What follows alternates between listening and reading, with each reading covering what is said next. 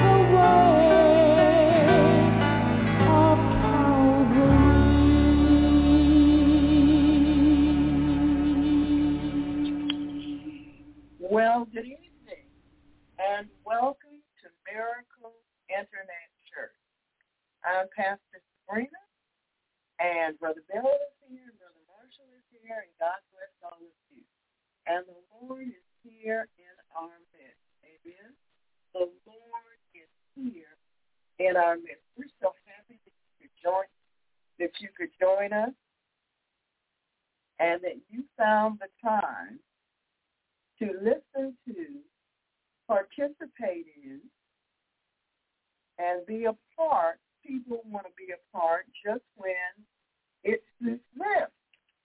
But we're happy that you've grown beyond that stage and that you want to participate fully in God's kingdom. Amen? And a special welcome. By the way, while I'm doing this, we need to sound check, Bill. We need to do a sound check because, um, amen. Let's see. Let me. Maybe I can adjust something. Hold on. It probably does sound a little bit. Is this better? Not clear. Okay, let me see what I can do. Let me know when it gets clear. I'm just going to talk for a little bit. Let me let me try this and see what we can do here. Is it getting any better?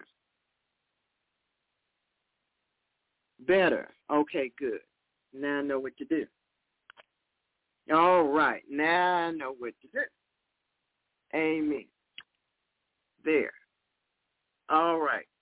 So this is it. You can hear me clearly. All right. Thank you. Now I know what to do. Amen. All right. Praise the Lord. As I was saying, as I was saying, it's a miracle that we're able to meet all over the world at one time in the presence of the Lord. And I'm so happy that so many of you have decided to join us and to be a part of what God is doing at Miracle Internet Church. And a special welcome to all of our first-time listeners. We are a Christian internet church, and we meet on the internet every Wednesday and Friday evening at 6.30 p.m. Eastern Time in the United States of America. Amen? And whatever time that happens to be where you are. We're so glad that you joined us. Please feel free to invite your coworkers and your friends and your neighbors and everyone that you know to join because everybody needs to hear from God. Everyone. Simply everyone needs to hear from the Lord. You know, there's a lot of places you could uh, tune in to hear sermons, but all of those places are are not sanctioned by God. There are ministries out there that are not real. What does that mean? That means Jesus never breathed them into existence. He never called for them. He never appointed them nor gave them the grace to do what they do. They're out there doing what they do in religious flesh. And if you listen for a little while, it's not hard to find out which ones they are. But you'd have to know the word first. And you'd have to know the Holy Spirit, the Spirit of truth first. You'd have to try the spirits to see if they really be of God. Amen? And so that's one of the things that we share with you and that we teach you here is that you should always try the spirits to see if it's really from God or if it's a fake because there are a lot of fakes out there. Amen? They have these wonderful slogans that have no spiritual power. They have tons of slogans. They come up with a new slogan every week. But those slogans don't do anything in the spirit world. Amen? Remember Jesus said in the scriptures, the word I speak to you, they are spirit and they are life. Well, the flesh doesn't produce life. So if it's just a fleshly ministry, you can sit there and listen for as long as you like. But you're not going to get a transformation in your life from Jesus Christ by the Holy Spirit. Amen? Amen. So the people that come here have plenty of proof in their everyday lives. They can look at themselves when they first came to the ministry and they can look at themselves now and they can see a drastic change. That's God at work in you. And that's what you're looking for. That's what you want. You want God to be actively involved in your life. You want Jesus Christ to be there. You want the Holy Spirit, not the Kundalini Spirit, to be there. Amen? Yes, there is a false Holy Spirit. It's called the Kundalini Spirit. And we're not going to discuss that right now. Amen. And so what we're saying is don't have the right spirit. You're not connected to Jesus Christ nor the Father. You got to make sure you got the real thing. And that's all we offer here. We don't we don't have bells and whistles. We don't have a um you send us five dollars and we'll send you a holy chicken. We just don't do that. Okay? That's not us. If that's what you're looking for, then you're in the wrong place. Amen. But I encourage you to stick around. You might want to switch. So we thank the Lord for everything. no, we don't have no holy spring water to sell you either. we don't have any miracle spring water. Sorry about that.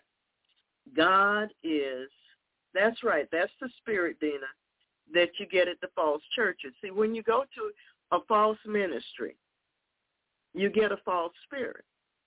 And what it does is, one of the things it does is it begins to mimic the Holy Spirit in your life. And so you think you're hearing from the Holy Spirit and you're not. Start showing you all of these prophetic things that may have some factual element to them, but they are not of the spirit of truth. Remember in the book of Acts, uh, there was this young damsel uh, running around doing prophecies for people. Actually, she was prophesying. She was telling part truth and part whatever she added to it, but it was not from the right spirit. It did not come from the Holy Spirit. It didn't come from the throne of God.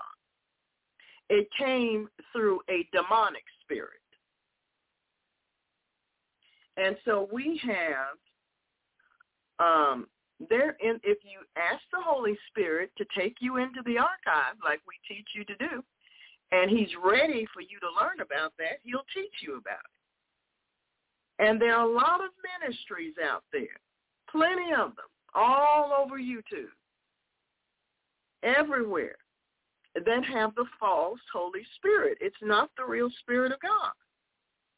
And it's not until you encounter the real Spirit of God that you find out. Amen? Amen. So, praise the Lord. yeah, praise the Lord. So, um, I have a few announcements tonight before we really get started and start praying. Oh, by the way, we have to pray, don't we? Yes, we do. Uh, the first announcement is this. There will not be a live broadcast this coming Friday. I think that's the 16th, but I'm not looking at a calendar. So somebody look at a calendar for me. This coming Friday, we will not have a live broadcast. However, there will be uh, a sermon posted in the MIC chat room that the Lord wants you to listen to. Amen. The leadership is going to take a little breather, a much needed breather, as a matter of fact. So we there we will not do a live broadcast.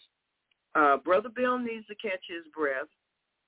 Uh, Brother Marshall needs to catch his breath and I need to catch a breath and a breath and a breath. Amen? So we're going to take a few minutes to catch a breath. And there will be a message that will be posted Friday in the MIC chat room for you to receive. Amen? Praise the Lord. Amen. So other than that, we're doing the same thing. Amen. So we're gonna we're gonna catch a breath. Amen. Amen. And God's gonna bless us while we're breathing. So, and Brother Bill says, yay! Yeah, he needs to take a break too. So we're going to continue, and God's going to bless us. and so God's going to bless us, and we're going to enjoy Jesus. You know, there's some people that are Christians that don't actually enjoy Jesus, but that's no fun at all. It just isn't, you know. You got to enjoy him. He has a sense of humor. Sometimes you don't want him to have a sense of humor, but he does. And so we're going to um, catch our breath on Friday night, and we'll be listening to the sermon too. And for for those of you who like to eat ice cream while you're listening to church, okay, you can get away with it on Friday, okay? All right. Pastor won't say anything about it. All right. Okay. Amen. Heavenly Father, in the name of Jesus Christ, we want to thank you. It's a wonderful opportunity to be blessed with the Word of God. We want to thank you for everything that you've been doing. Amen. We want to thank you, Lord, for every blessing and every grace that we have received.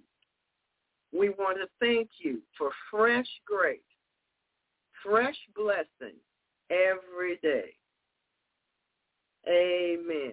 Fresh blessing, fresh grace every day. We need it. We need it so much. We have the temptation to become upset about situations or stressful or anxious. I have no idea, Trish, if that's going to be in the sermon. the Holy Spirit hasn't told me which sermon yet. Amen. So I do know that the Lord is pouring his grace on each of us. And he's protecting us. He's teaching us how to step up in our warfare okay, we used to not believe God for certain things until we got to this ministry. Okay, and then we stepped up about two or three steps. Well, God's saying it's time to take the next step. Don't just, okay, so you, you stepped on three steps. Don't stop there. Go to the next step. That's right. Don't just stop. Okay, Lord, I'm on step number three in faith concerning this particular issue. And we want to just sit there and go, Whew, I made it to step three. And he's going, no, it's time to go to step four.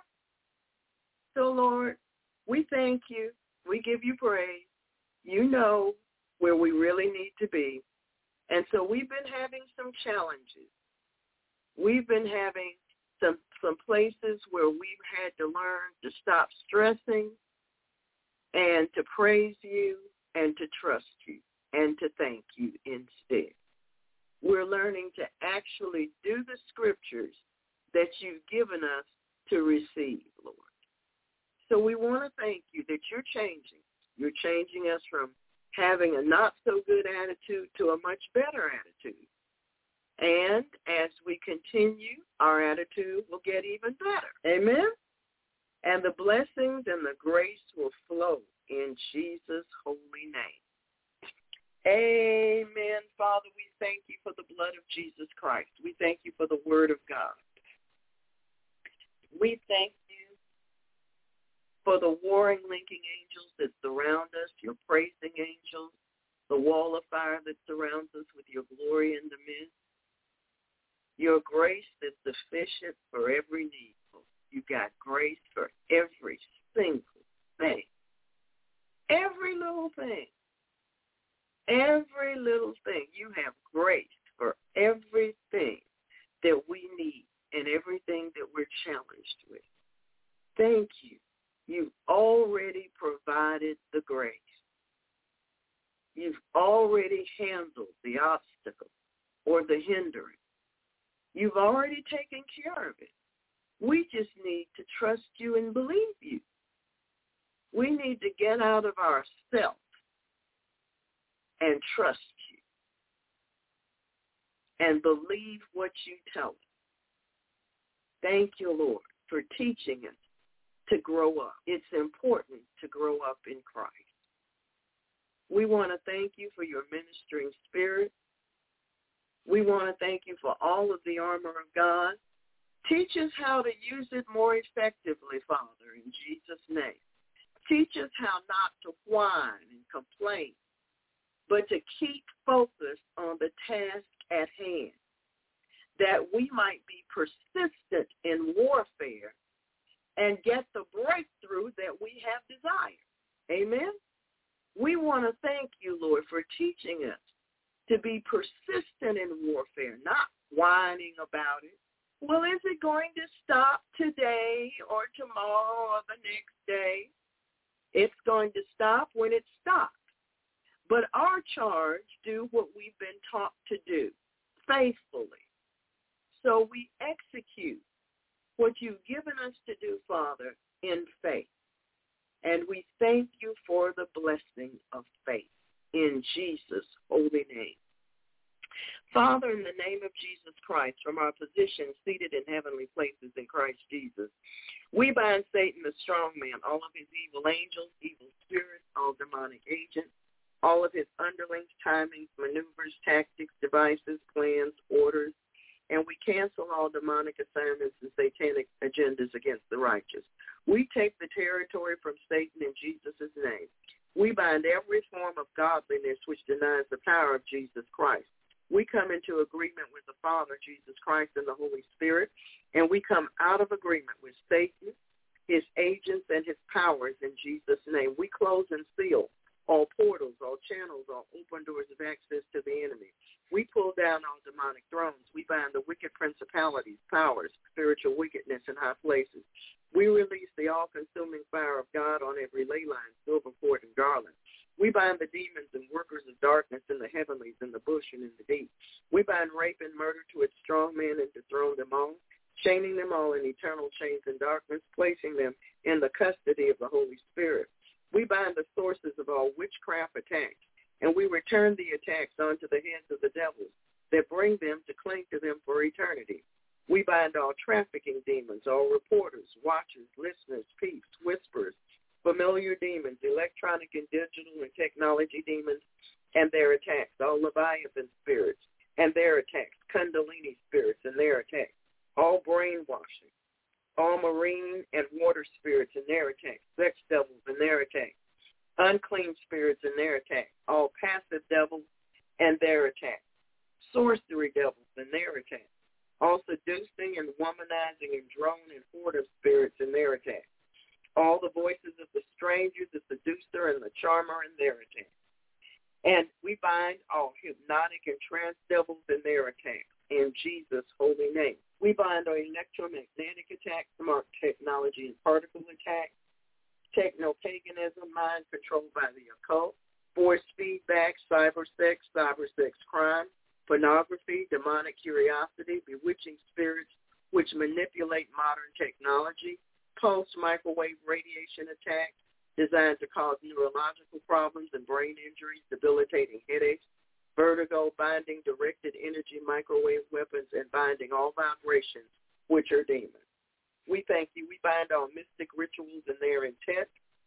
We bind all targeted radio frequencies, all false weapons and their attacks, microwave attacks, debilitating sonic frequencies and their attacks, the work of every druid, all audio weapons, the Havana syndrome, brain changes, and all remote viewing, artificial intelligence, smart dust, sleep deprivation, and pain-afflicting spirits we bind in the name of Jesus. We bind everything coming off the satellite, off the cellular towers, and out of our electronic and technological devices in Jesus' name.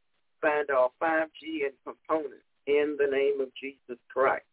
We bind all mystic rituals in their intent we overturn and empty all cauldrons, all chalices upon the heads of the conjurers and the magicians. We bind every order of magic and mystic art. We bind all Morgellons attacks, and we return every attack to the senders. We bind Buddhist, Black Magic, Santeria, Kabbalah, Egyptian, Chaldean, Hindu, Indian, African, European, North American, South American, Arctic, Antarctic, Caribbean, Jamaican, resiste di brisha di Latin American, black and white magic, or that the islander, Risa that the indigenous groups, tribal groups, Renda that you sunda that Brisha Kisa that are you sunda Yasa Asian, Arabore Kisa that are you Sotorobri, Pacific Islander, Runda, Busha de De Rukusa, and other groups name of Jesus. Tutto di te bruca bruca te sonda di Dio sulla stata di Dio sonda da se tu non manascete. We bind all Morgellons attacks and we return every attack to the senders. We bind the culture of corruption worldwide.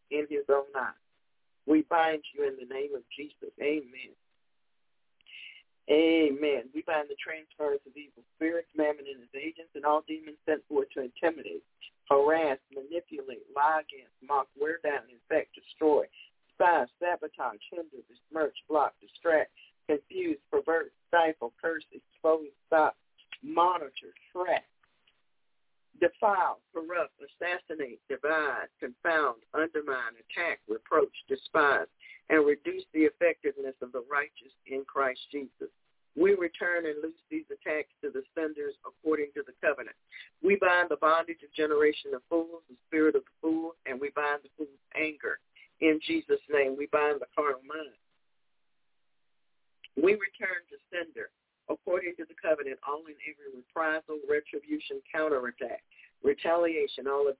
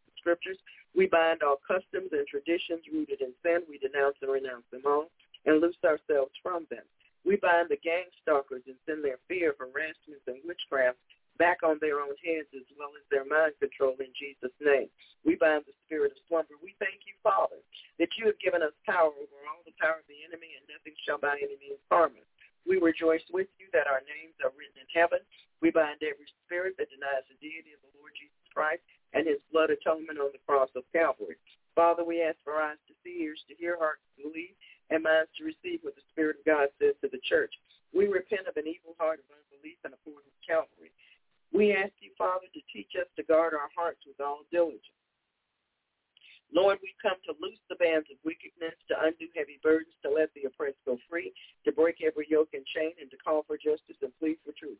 Lord, develop in us a love for the truth. Lead us into truth. Your word is truth. Make us to know the truth, and your truth will make us free. When the enemy comes in like a flood, the Spirit of the Lord shall lift up a standard against him. Lord, we have come to celebrate the scriptures with you and to tread on serpents and scorpions and over all the power of the enemy we will not turn back from pursuing the enemy until the Godhead. The Lord Jesus Christ is our commander-in-chief in whom we serve and obey. Yes, Lord, we serve you and we obey you. We pray, Father, in the name of Jesus, for the peace of Jerusalem, for kings, for all who are in authority and all true Christians everywhere, especially all that are being persecuted in the name of Jesus and all who were left behind in Afghanistan. Though we walk in the midst of trouble, you will revive us. You will stretch forth your hand against the wrath of our enemies, and your right hand shall save us. We disconnect ourselves from every demon that has followed us, was sent to us, transferred to us. We command them to be bound in Jesus' name and leave us now.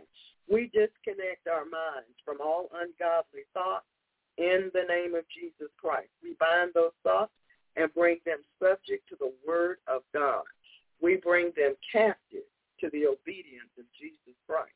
We cover ourselves in our transportation and the road or airways where we travel with the blood of Jesus Christ. We take the authority, dominion, and power over all the entities that would cross our path in Jesus' name. We thank you, Father, that you've already dispatched your angels ahead of us. We return to sender every attack against our vehicles and against our transportation. Every trap that was laid out for us. We thank you, Father, for destroying the trap.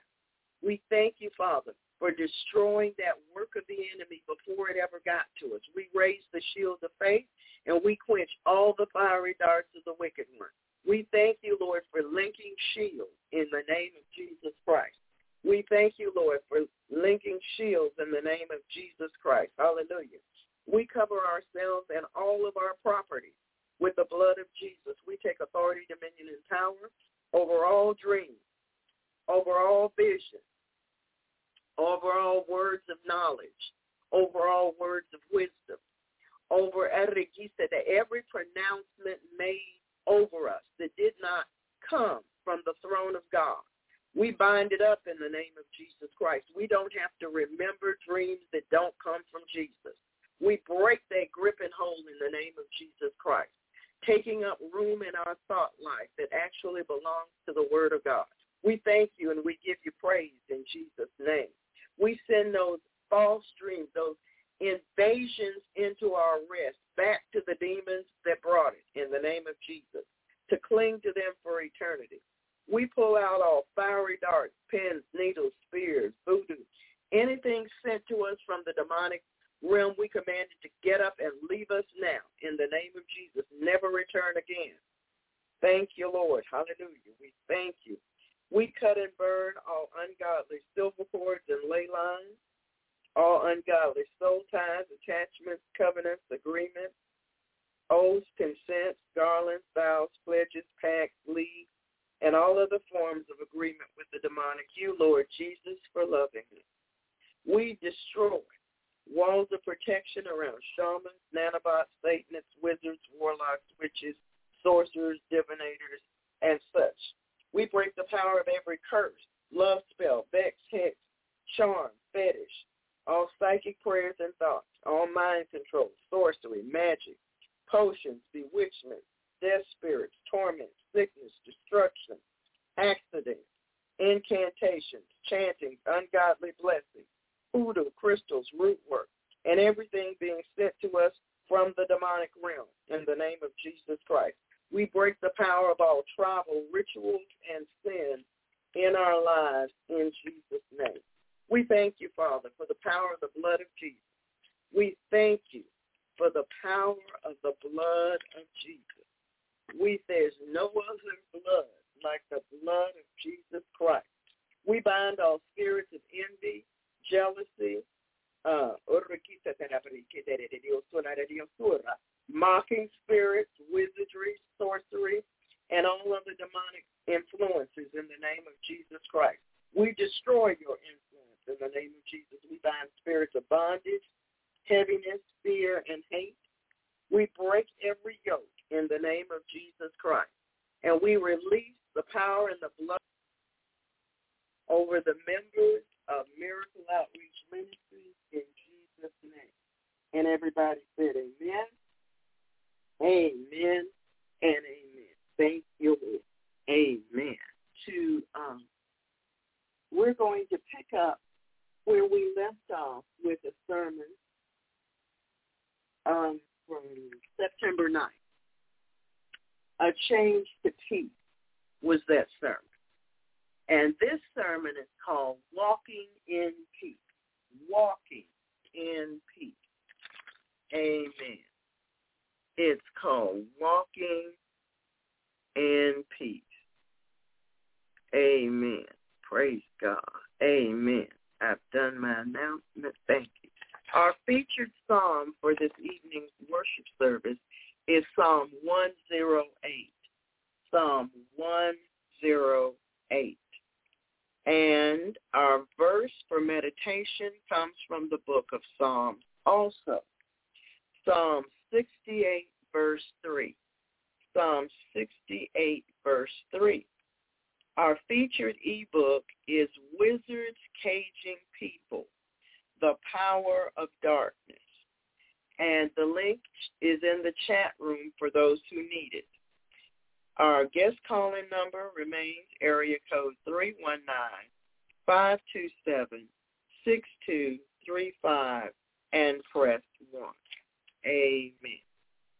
So, we were talking about how all of us have all these different uh, personality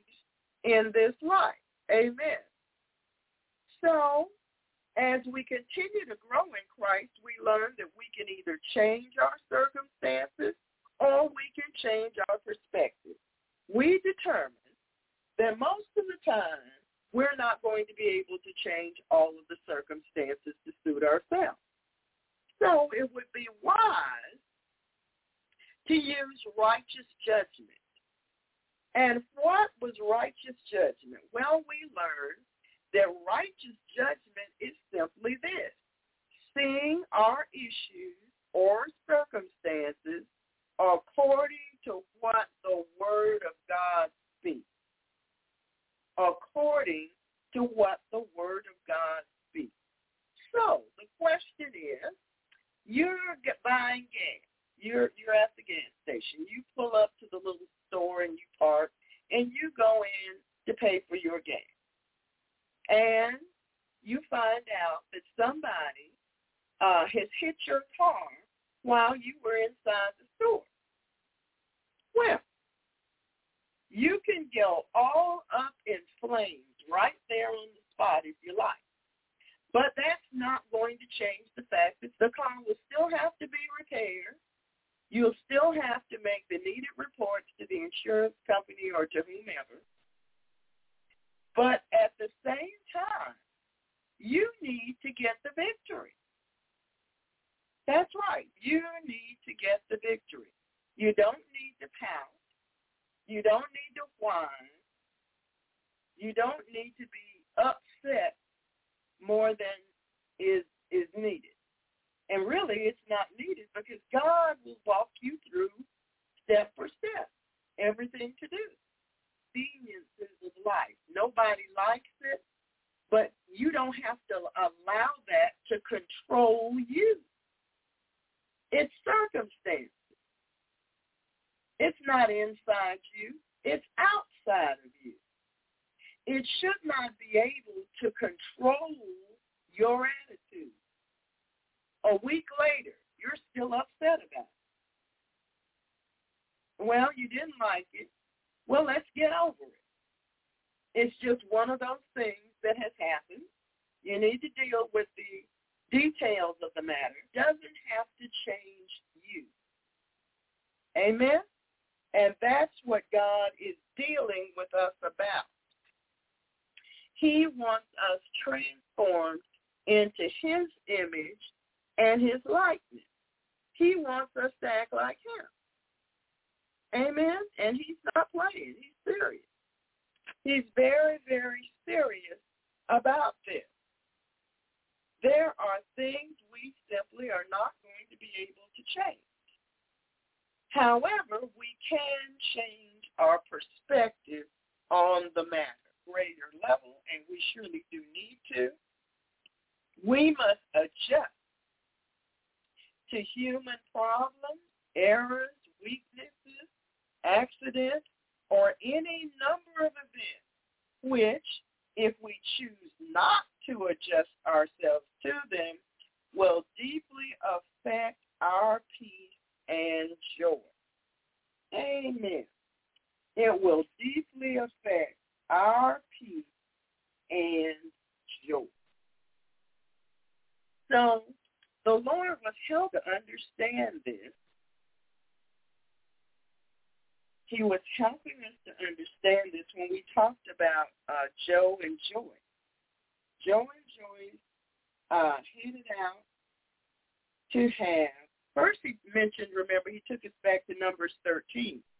And we reviewed what happened with Joshua, Caleb, and the other 10 spies. They all saw the fruit of the land. They all went in as spies, and they all saw the exact same thing. They saw all the giants, and they saw that the promises God made them, that it was land flowing with milk and honey and fruit everywhere, and very fruitful and bountiful land. That was the truth. But only two of them decided to have the right heart perspective. Only two of them decided to see it through God's eyes. Only two of them, Joshua and Caleb, actually went in. The others died in the wilderness. Why? Because they turned back from following God they brought an evil report. They looked at the exact same things that Joshua and Caleb looked at, and their perspective was, no, let's go back to Egypt. We can't do that. We are grasshoppers in their sight and in our sight too. None of that is what God told them. See, when the Lord has been priming you over a period of time, to move in a certain direction and accomplish certain things. And for you to come to the brink of stepping over into it and you turn around and turn back, you must, must need to know that you certainly did not please the Lord. Because without faith, it's impossible to please him. It's through faith and patience that we inherit the promises. That's what the word says. So God had promised them a land that he had given to them. They were going to run the inhabitants out. They were going to take over this good land, and it was going to be theirs. With, in order to do that, they needed some faith and some patience and some obedience. And we're the same way. God's given us promise A, B, C, and D. However, it's not like you can press a button and all, of a sudden you have all four. No, it doesn't work that way. We have to walk through these things because we have to grow as we matriculate through them. They're designed to cause us to grow. They're designed to cause us to mature. They're designed to cause us to appreciate and love the Lord. You know, saints, sometimes we have sinned. I know that's a shock to you, but it does happen. And sometimes we would have more grace in a situation if we would earnestly repent for some of the sin we have committed. But you see, now that we're in the midst of this trouble, we can't really remember what sin we really did. And so when the trouble comes, we just want the trouble to stop because it's painful and tormenting. But if we would take a moment and say, Lord, back there a while back, I've done a lot of things I know that did not please you. But are there specific things that I did during that season that are that are still standing between you and me? See, it's important. It's important. You know, I, I try to teach you not to get comfortable with the gloss over. Oh, Lord, I'm sorry for all my sins. No, get down to the real nitty gritty. Lord, I kicked her in the face. Come on. You you didn't do it all like a gloss over. You did individual specific things that were sin, iniquities, transgression. Well, treat it that way when you repent. Call them out for what they are. If you've forgotten, the Holy Spirit will help be helped. But if you just want to whine and boo-hoo-hoo, you're going to sit there and whine and boo-hoo-hoo. It's time to get up and get on with it. Amen? It's time to grow up. That's what God says. So we talked about Joyce and Joe and how they left home and they they found a babysitter for their kids. Praise the Lord. And they were headed out to have this wonderful vacation that um that they had never gotten to have. Well, everything went fine for a little while for the first leg of the trip. Then the car uh, have had a problem, and then their money was stolen. And it was on a holiday weekend. So there wasn't anything they could do about it. So they could sit there and be miserable or they could have a good time anyway. They decided after they had cried and prayed and laughed that they were going to count their blessings and realize how much they had and how little they had lost. Their choice. That was their decision. They weren't going to fall apart at the seams. They were going to keep on. They had intended when they left home to have a wonderful vacation. They were determined they were going to have it anyway. No matter what happened, no matter how horrible the circumstances were, they were going to have a good time anyway. And they did. Amen? How many of us would have decided that? You see, the problem is we want to keep this ideal, picture-perfect idea of what we want in mind. And the minute it doesn't turn out to be the picture that we painted, we've got an attitude. And it's not the right attitude. It's an attitude that God doesn't appreciate and that we need to grow out of. You know, somebody said life is just a bowl of cherries, but watch out for the pit. I like to remind you that I don't care how beautiful the rose is, it comes with thorns. There's a lesson in that if you're willing to learn it. It can have the most beautiful fragrance, the most velvety petals, the most stunning color, but it still comes with thorns. Amen. So you can keep poking your fingers on the thorns and cursing the rose, or you can wear some protective gloves and use some shears. Now, isn't that up to you? It's the decision that you choose to make. Amen?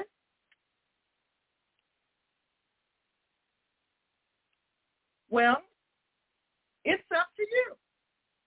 It really is. It's truly up to you. Many are the plans in a man's heart, but it's the Lord's purpose that prevails, the Bible says. In the case of Joe and Joyce, the circumstances didn't improve, but their attitude improved. Amen. And by God's grace, our attitude can, if we allow them to, completely overcome the circumstances. Amen.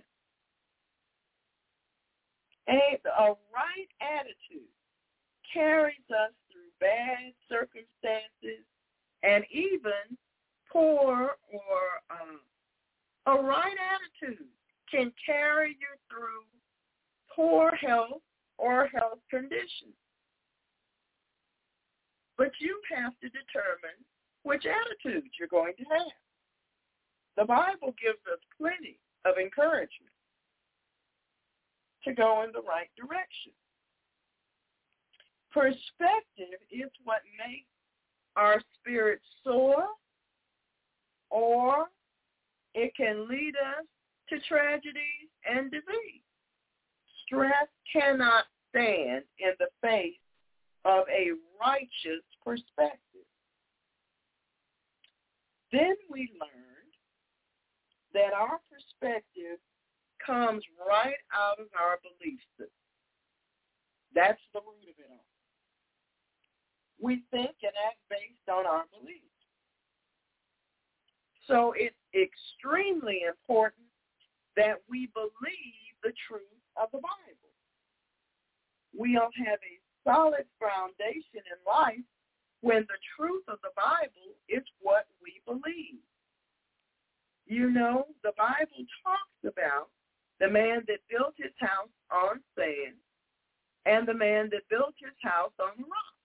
The very same storm came to plummet against those homes. But it was the one that built his house on the rock whose house withstood the storm. So we have to decide where we want to be. Where we want to be. Amen. We have to decide that. We have to decide if God is sovereign when somebody uh, bashes into the back of our car and takes off, or is he only sovereign when we come to church?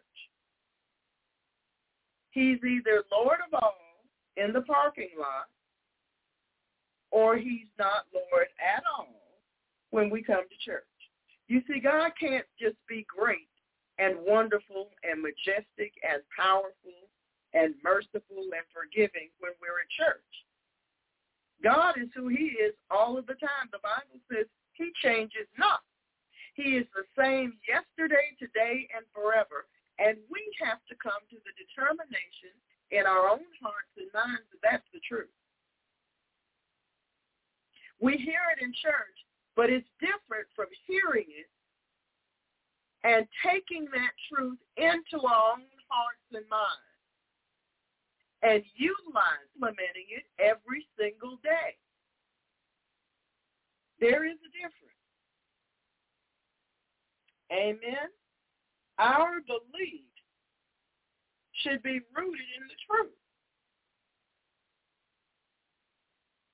And even if they are not, they are the things that determine what our perspective is and how we're going to respond. Say, well, I believe what the Bible says, but I'm not very happy right now. Well, life changes and your attitude should change too. You should be happy that first of all, your sins have been washed away. You have an opportunity for eternal life. You've been washed in the blood of the Lamb. When you come before the Lord, there's nothing standing in between. That ought to make you jubilant 24 hours a day, seven days a week, 365 days of the year, no matter who you are. When you leave this life, when you exit your body, you have a heavenly home to go to. That should make everybody happy. Amen? So trust in God has to do with our faith. And faith comes from hearing God's word. Faith comes from hearing the word of God. Trigger our faith into action. Situation comes up. Somebody hits your car in the parking lot. So now are you going to use your faith or not? No one can make the choice but you. So you have to have faith to believe it's going to work out all right because God is in it with you. That requires faith and some patience. Amen? We must learn things to rejoice despite our circumstance. Amen? We must learn to rejoice. And I had a good opportunity today to do just the opposite. No, I had several opportunities. But you see, God is helping us. Amen. And we need to open our hearts and receive the help. The Bible promises us in Romans 8:28, and we know, and we know, not and we think maybe, possibly, no, and we know that all things work together for good to them that love God, to them who are the called according to his purpose. We know this. Now, if you don't know it, you need to get on a fast and on your face until you do.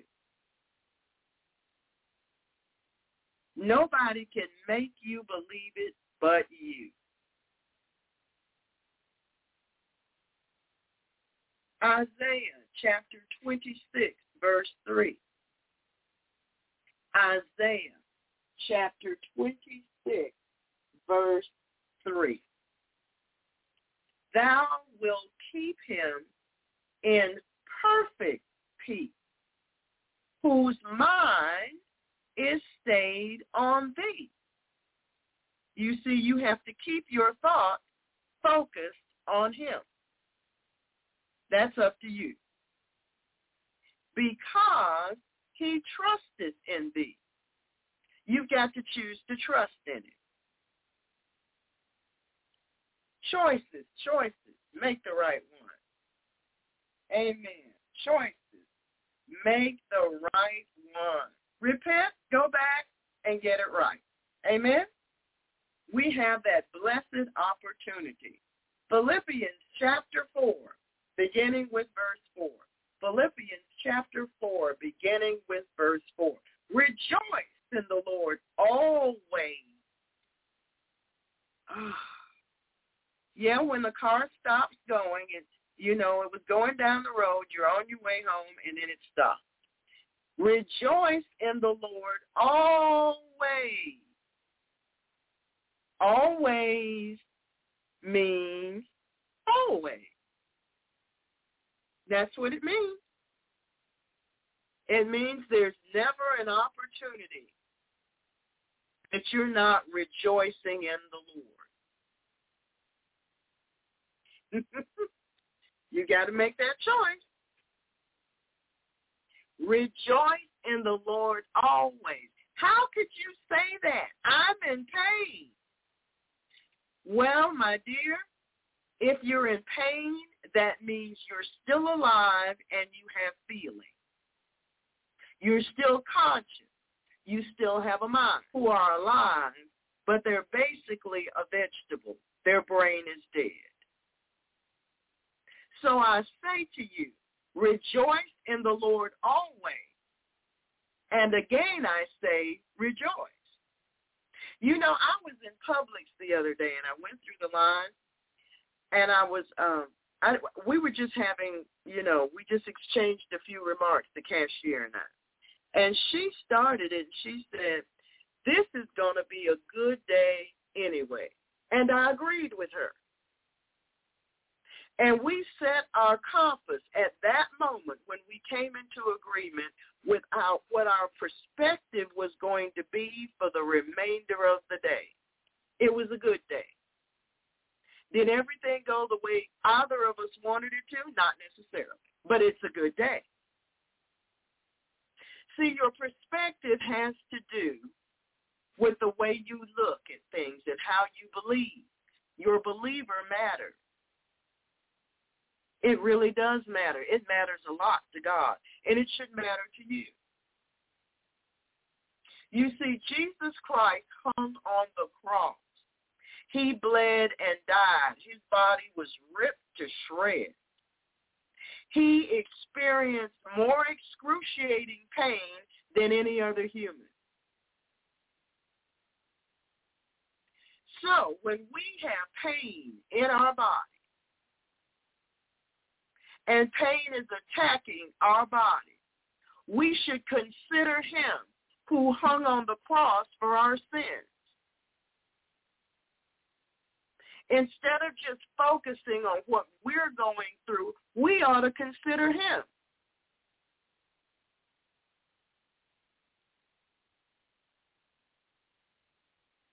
There is a time when you're suffering to get your mind off of yourself and on to Jesus. Amen? There is a time when you are suffering. And I'm very serious about this.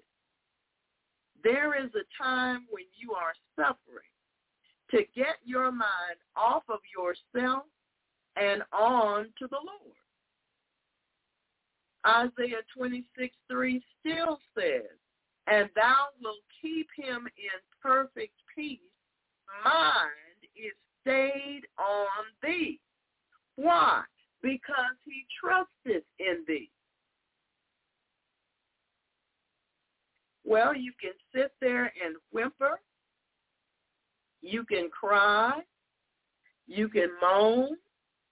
Or you can change your perspective. Does it mean all the pain's going to go away immediately? No. It means things are going to get better inside of you.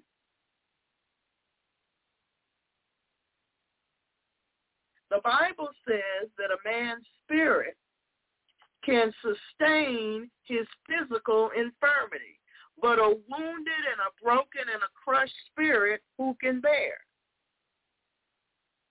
Well, part of the makeup with dealing with that wounded, that crushed, and that broken spirit is your perspectives and your beliefs and your faith or lack of or weakness in faith. Amen. There have been people who have faith and have faced the death squad.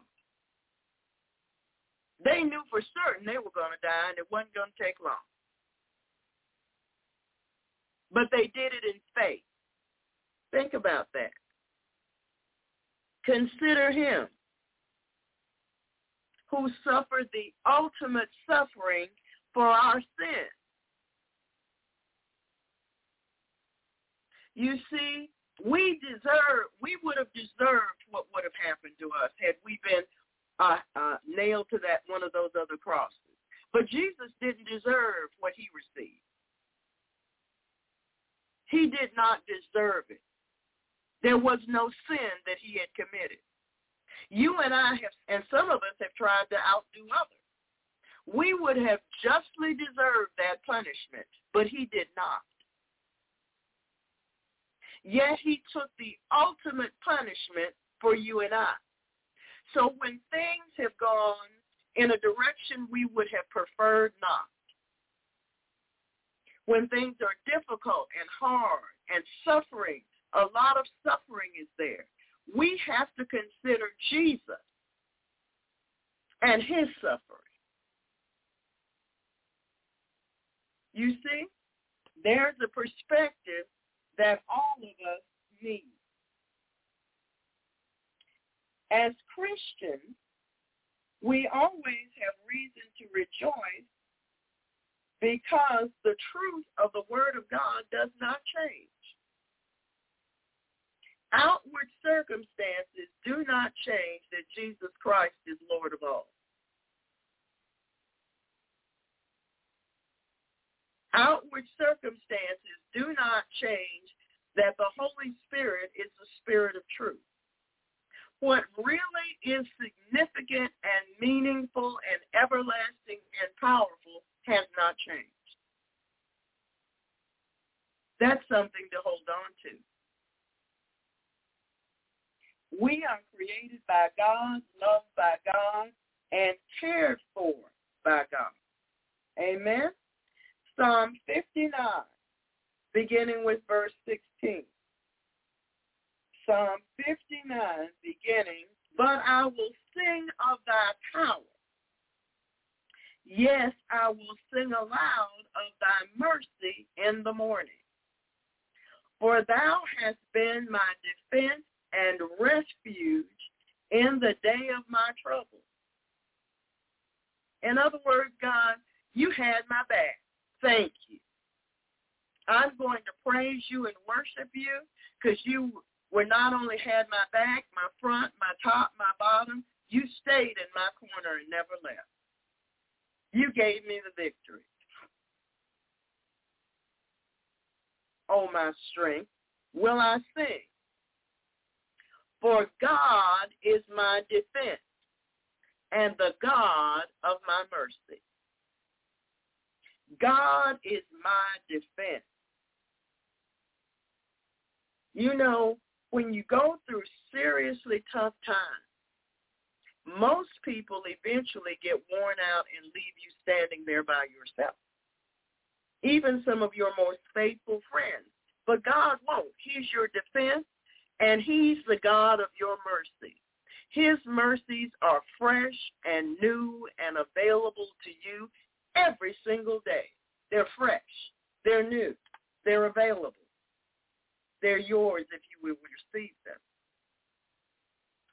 So we have to remember that, first of all, the early Christians went through things that probably we may never experience. They were in pain too when those lions and all those wild animals were tearing their bodies apart. Yes, they were in pain and suffering too. Consider Paul and Silas when they were in prison in Philippi. Both of them had been flogged. That means they got beat with whips. Have you been beat with a whip lately? Is your back bloodied because somebody took a whip and just beat you repeatedly? Do you have scars all over your back because of it? In what in those days was uh, a probably a real rat-infested, horrible, dirty place called the prison. And what did they do about it? How did they respond? What was their perspective on these events? They went out to preach the gospel, and look what happened to them. Well, the Bible tells us in Acts chapter 16, verse 25, Acts chapter 16, verse 25, and at midnight, They were not sound asleep. No. Paul and Silas had a prayer meeting and sang praises unto God. And the prisoners heard them.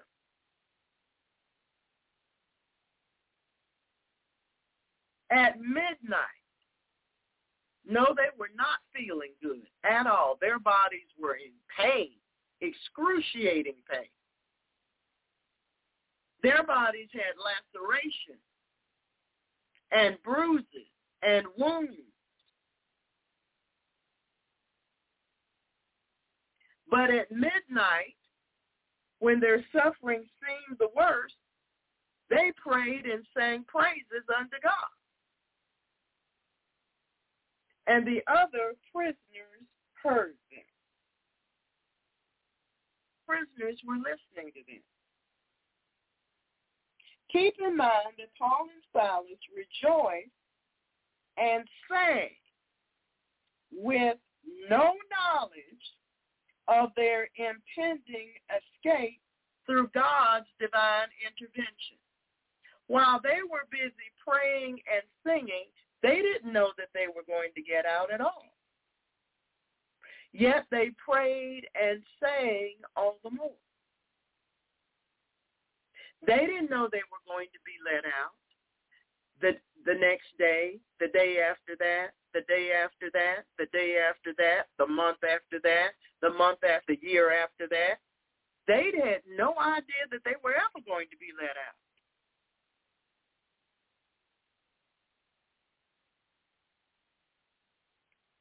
Amen. In other words, where the Bible says rejoice in the Lord always, that's what they did. It, it weren't just words to them. That's what they did. So they were overflowing with happiness even when faced with further beatings and death. You have to realize there were several times that Paul records that he was close to death. Not once, not twice, and not three times. More than that. He was shipwrecked out in the middle of the ocean. It was jet black out there all night long for days. And God brought him through that. Surely he can bring us through what we're going through. What would most of us have done in that prison cell with Paul and uh, Silas? Well, we would have been kicking the walls if we could have gotten our feet out of those stocks. We'd have been having our own little pity party. Then we are filled with the peace of God that surpasses all natural understanding.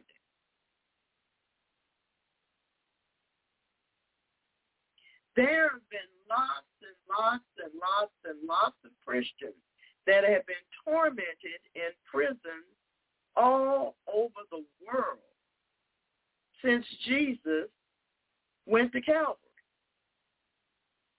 And the reports that we do still have around to talk about tell us about victorious Christians, that though they were tortured and left for dead, their testimony was strong. Their testimony was strong. They were still in faith believing. You see, it's that peace that passes all understanding. That's something that people that are angry and bitter and discontent need to see. That's the witness they need to see. Is it in your life? Can others see it? Can they benefit from it? All right. Let me give you something a little closer to home. Say your family business is lost. Five generations of a business. It took five generations to build that business, and now it's all gone. Say your spouse, after 40-some years, just decided, well, I've had enough of this, and they're gone. We're not saying to you, and I'm not saying to you, that none of these circumstances are going to affect your life. Of course they're going to. However, the circumstance does not need to have control over you. It can't decide if you're going to trust Jesus, if you're going to believe Jesus, or if you're going to obey Jesus. It can't decide if Jesus is God. Your circumstances can't do that. You can't allow them to have that much power in your life. You have to come to that determination on the inside. Amen. You have the ability, because the overcomer lives in you, to rise above the circumstances, just as other Christians have done. You see, the world needs to see calm in the midst of the storm because then they'll get this glimpse of the Jesus that we love. Amen. First Thessalonians chapter 5, verse 16. First Thessalonians chapter 5, verse 16. Rejoice evermore. Rejoice. Rejoice means to keep on experiencing joy, releasing joy, having joy again and again and again and again. Rejoice evermore. Pray without ceasing.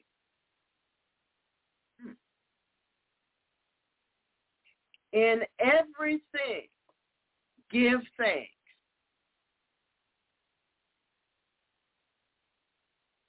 You know, I'm going to talk about this particular scripture because this is what I did. Oh, let's see.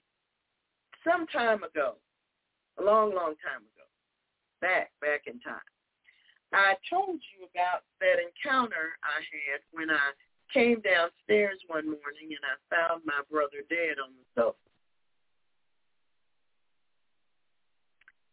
It was devastating to the entire family, but particularly devastating to me because I was the one who found him and I was the one who had to tell my parents, painful as it was, that I was not going to spend the rest of my life feeling that way. I was not going to grieve over his life for the rest of my life. That grief would have a season, but then it was going to be over. That was my decision. I didn't consult with anyone about it. And I informed the Lord my decision. Well, how was I going to get from the mourning and the grief and the anguish that I was experiencing every single day and every night. How was I going to transition from that to being outside of grief and mourning? Well, there are people that tell you you have to go through all these stages, this stage, that stage, the other stage. I didn't decide that I was going to do that. I decided that when the season of grieving was up, I was going to get up with whatever I had left of my life and go on. So one day, I walked up and down and I began to thank the Lord. I thanked him for my brother's death. I thanked him for how it happened, just the way it happened. everything about it. everybody's response, lack of response, whatever, whatever took place, I thanked him for. And I didn't say it one time. I kept saying it over and over. And I know just off the top of my head, I went at this a good hour and a half without stopping. And I just kept thanking. You said, well, that's illogical. I did not use logic. Logic was not going to take that pain out of my heart and out of my soul. I had no use for logic at that time. I had one thing that was going to help me. That was faith in Jesus Christ and in his word. And this scripture is the scripture. In everything, give thanks, for this is the will of God in Christ Jesus concerning you. It is God's will for me in every situation to give him thanks. And that's what I did for a good hour and a half to two hours without ceasing. And then one day, I woke up and that horrible feeling was gone. I wasn't grieving anymore. I'll let you think about that. Amen. You see, everybody has a crisis, tragedy, or something that happens in their life. And you can keep going back to that situation, that crisis, and that tragedy, and allowing it to shut you down and stop you in that area of your life, or you can choose to have a breakthrough. It's up to you.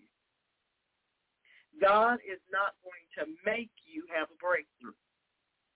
He will help you to walk into it, but you have to want it. You have to desire it. He makes it available to you. Or you can keep going to that same painful place every year when the anniversary of whatever it is comes up again, you can go into your mourning all over again. You can go into your depression and sinking feelings all over again. You can rehearse the whole thing over and over and over and over again, or you can get up and go on and live victoriously for Jesus.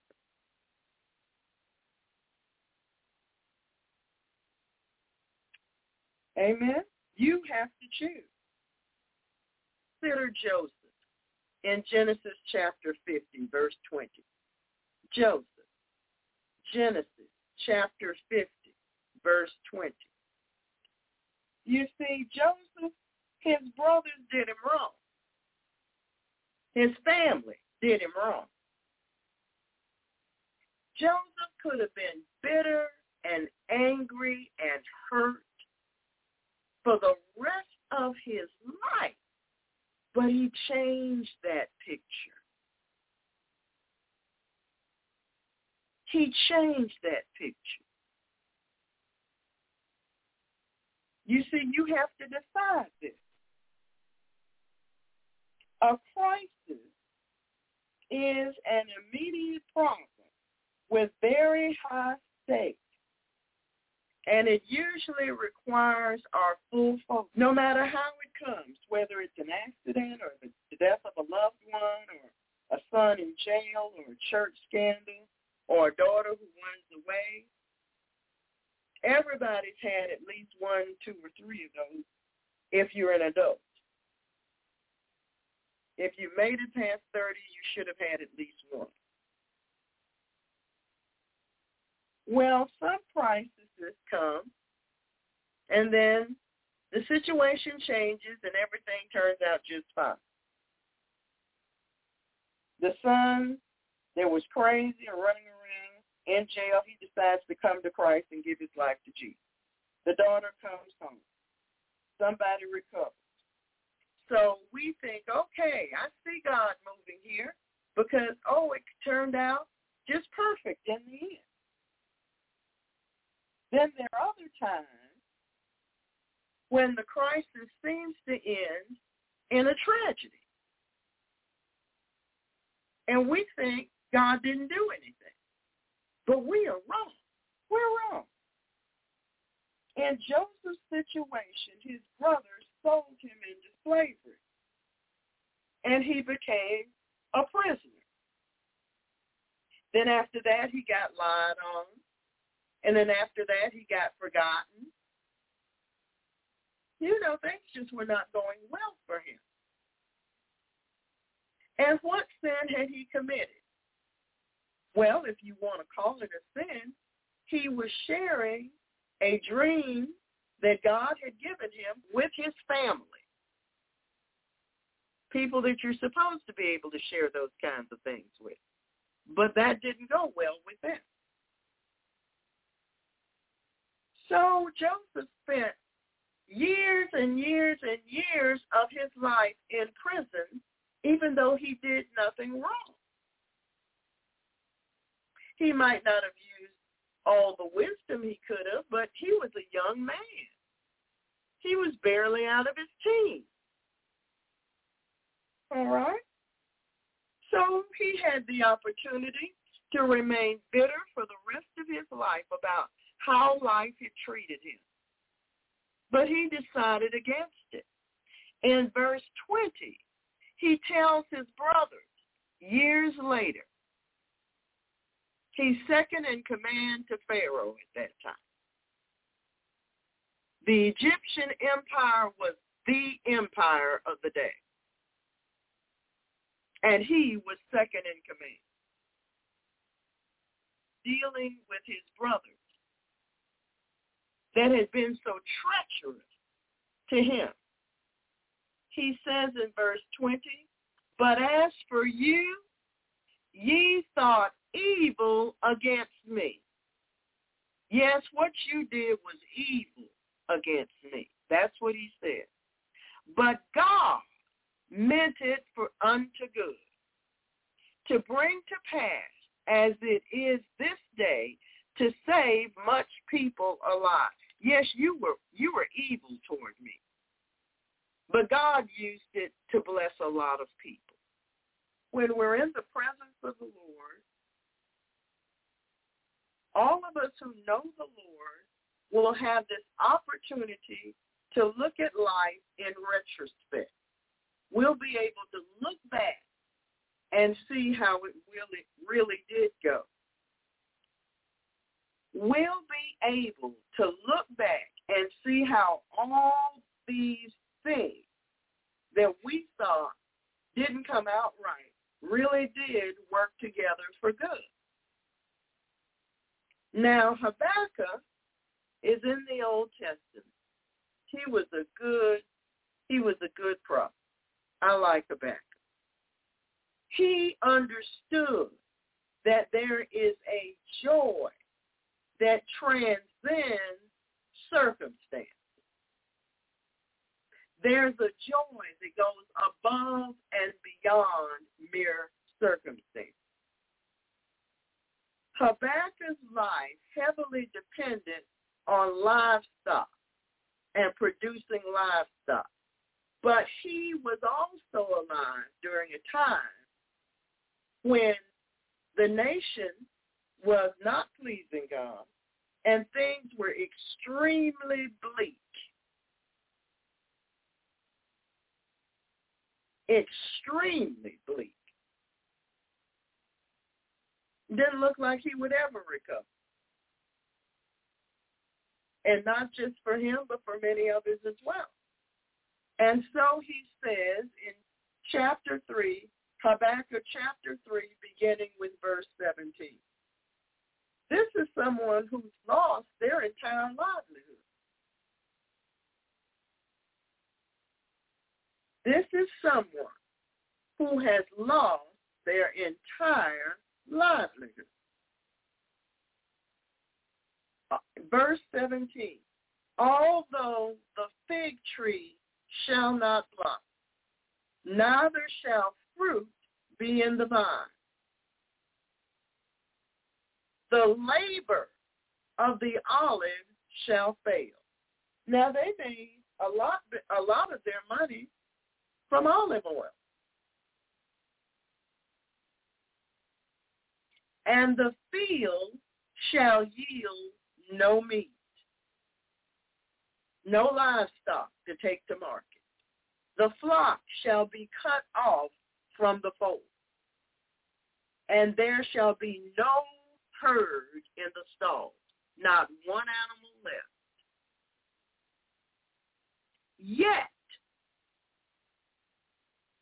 just like Paul and Silas, yet I will rejoice in the Lord.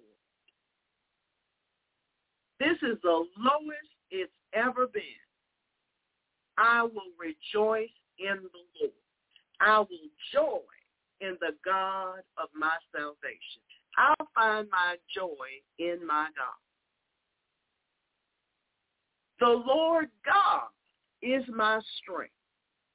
Where am I going to find my strength? From the Lord God himself. He will make my feet like hinds feet. He will make me to walk upon mine high place. He said, I'm going higher and higher and higher still. And where will I find the strength to do so? From the Lord God, who is my strength, the God of my salvation. Amen. Amen. Jeremiah had a hard time too. The nation had repeatedly turned away from God, turned to, didn't matter how many prophets God sent to them to warn them and warn them, they kept doing wrong. So in Lamentations, chapter 3, verse 20, Lamentations, chapter 3, verse 20, we find Jeremiah terribly sorrowful because things have come seemingly to a complete end. My soul hath them still in remembrance, these things that have happened, that were absolutely horrible, and is humbled in me. Verse 21. This I recall to my mind. Therefore have I hope. You see, he remembers the times when the nation didn't do right, but God showed mercy. And he showed mercy. And he showed mercy. It is the Lord, of the Lord's mercy that we are not consumed. We deserve to be completely wiped off the face of the earth. But because of God's mercy, we are not consumed. And the United States of America and many other nations can say that too. We should have been, but God is merciful. Because his compassion fail not. New every morning. Great is thy faith. You know there's some of you, you have very difficult warfare because people are literally trying to kill you through demonic means. But you see, God's compassion for you has not gone away. His mercies for you are new every morning, and great is his faithfulness to you.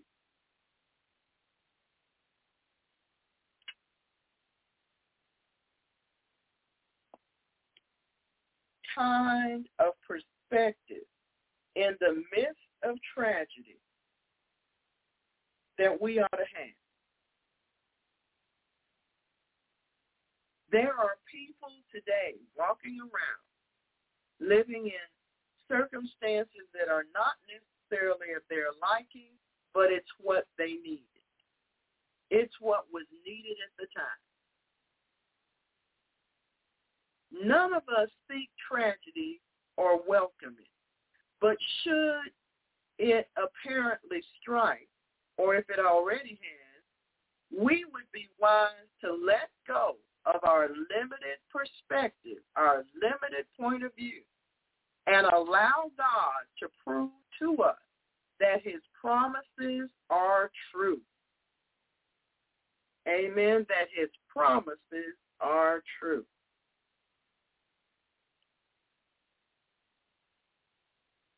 Amen. That his promises are really true. Hebrews chapter 13, verse 5. Hebrews chapter 13, verse 5. Let your conversation or lifestyle be without covetousness and be content with such things as ye have. For he hath said, I will never leave thee nor forsake thee.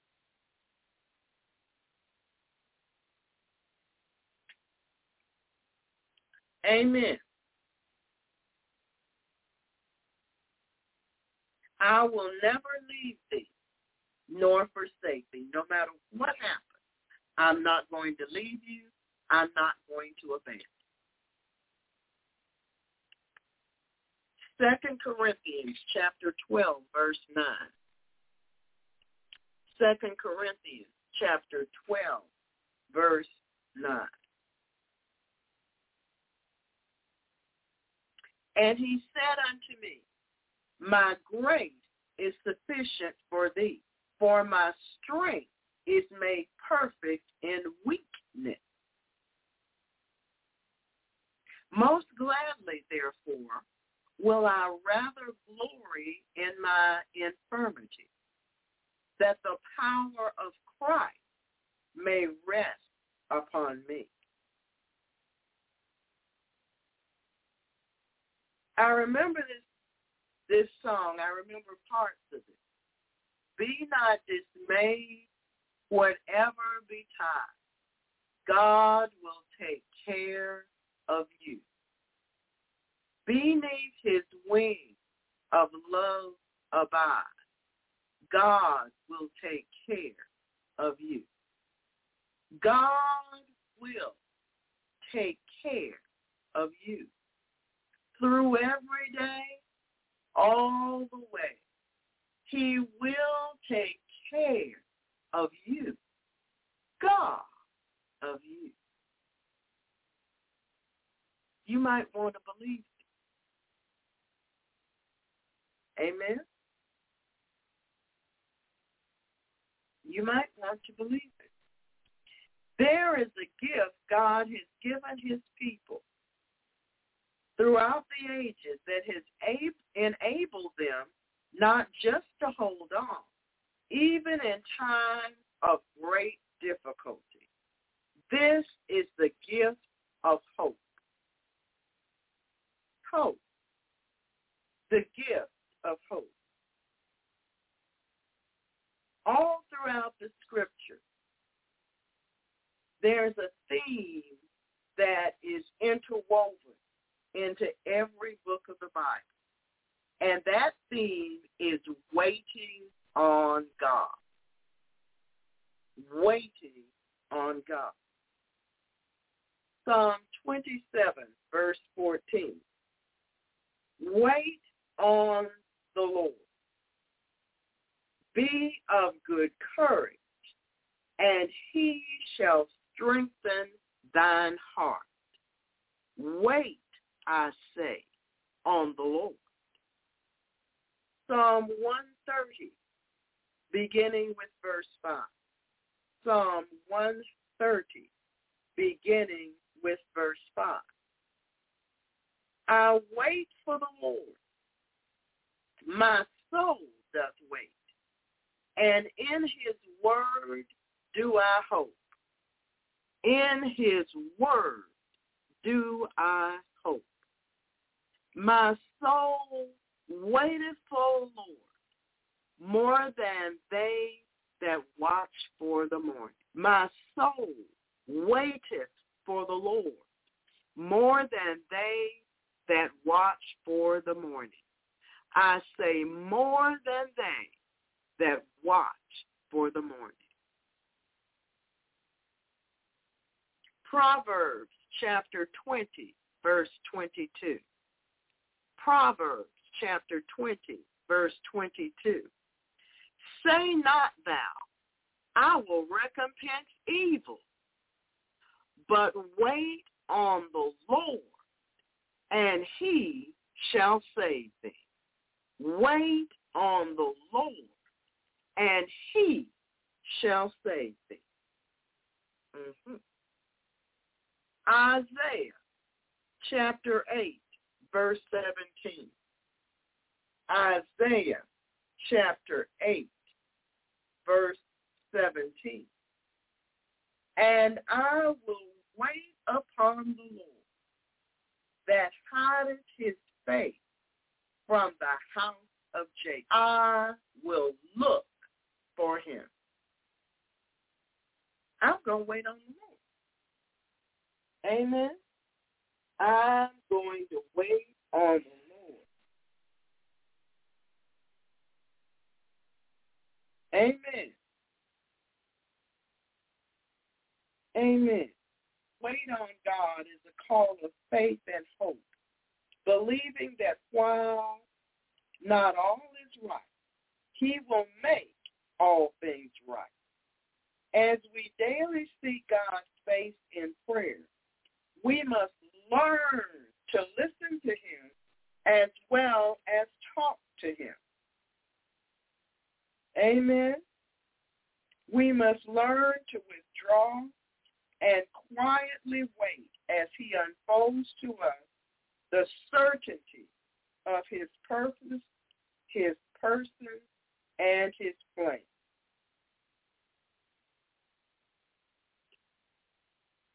God is good all time, church.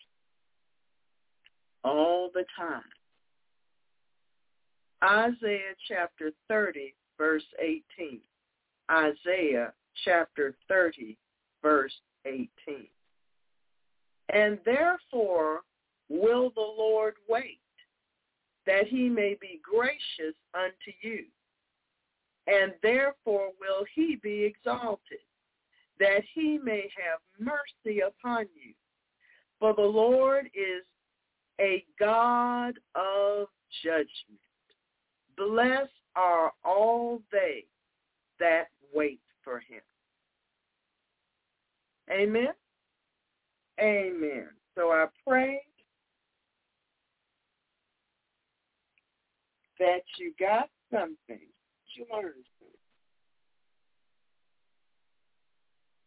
And I pray that your trust in the Lord is growing because it's important. We're all going to need to trust the Lord. Amen. Now I have another announcement. Amen. I have another announcement. He said, really, that's right. I have another announcement. And here it comes. The fast begins on Monday, September 19th, your time zone, at 4 a.m. your time zone and proceeds continuously through with no breaks September 24th until midnight your time zone. Amen. Amen. Really, Pastor? Really. Amen. And our focus for the fast will come from the Gospel of Mark. Come from the Gospel of Mark. Mark chapter 2, verse 17. Mark chapter 2, verse 17. The worship song that we will all enjoy will be posted in the MIC chat room when the Lord gives it to Pastor at the beginning of the fast. Amen? Amen. And our exercise, yes, we have exercise on our fast, will be executing the script, uh, the 20th verse in the book of Jude. Amen. The 20th verse in the book of Jude for a minimum of 20 minutes a day. Amen.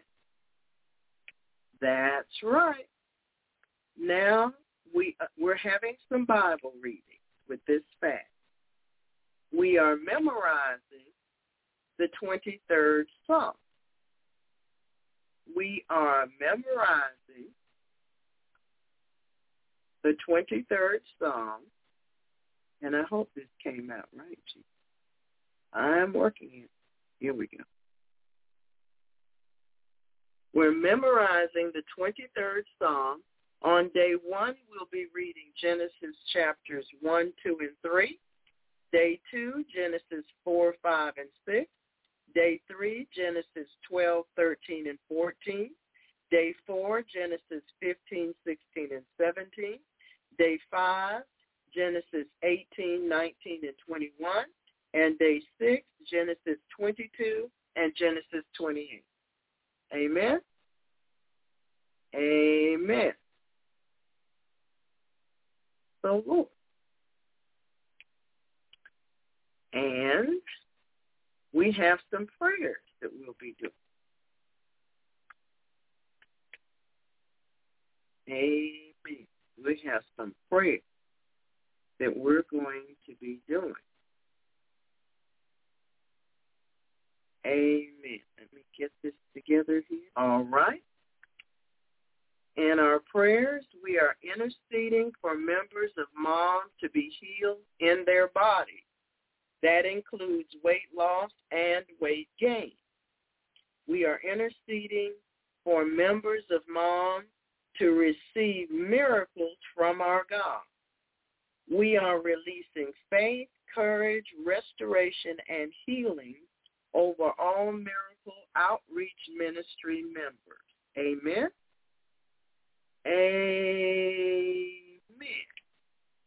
And we have some prayer closet things to deal. Yep, we have some prayer closet things to deal. Praise God. See if I can't get this right. Amen. We have some prayer things to do. Okay. Amen. Oh, this didn't quite come out right, Brother Bill. Brother Bill, you're going to have to fix this for me because it didn't quite come out right. Amen. It didn't come out the way I typed it up. Thank you. I'll read it to you. In our prayer closet, four times a day,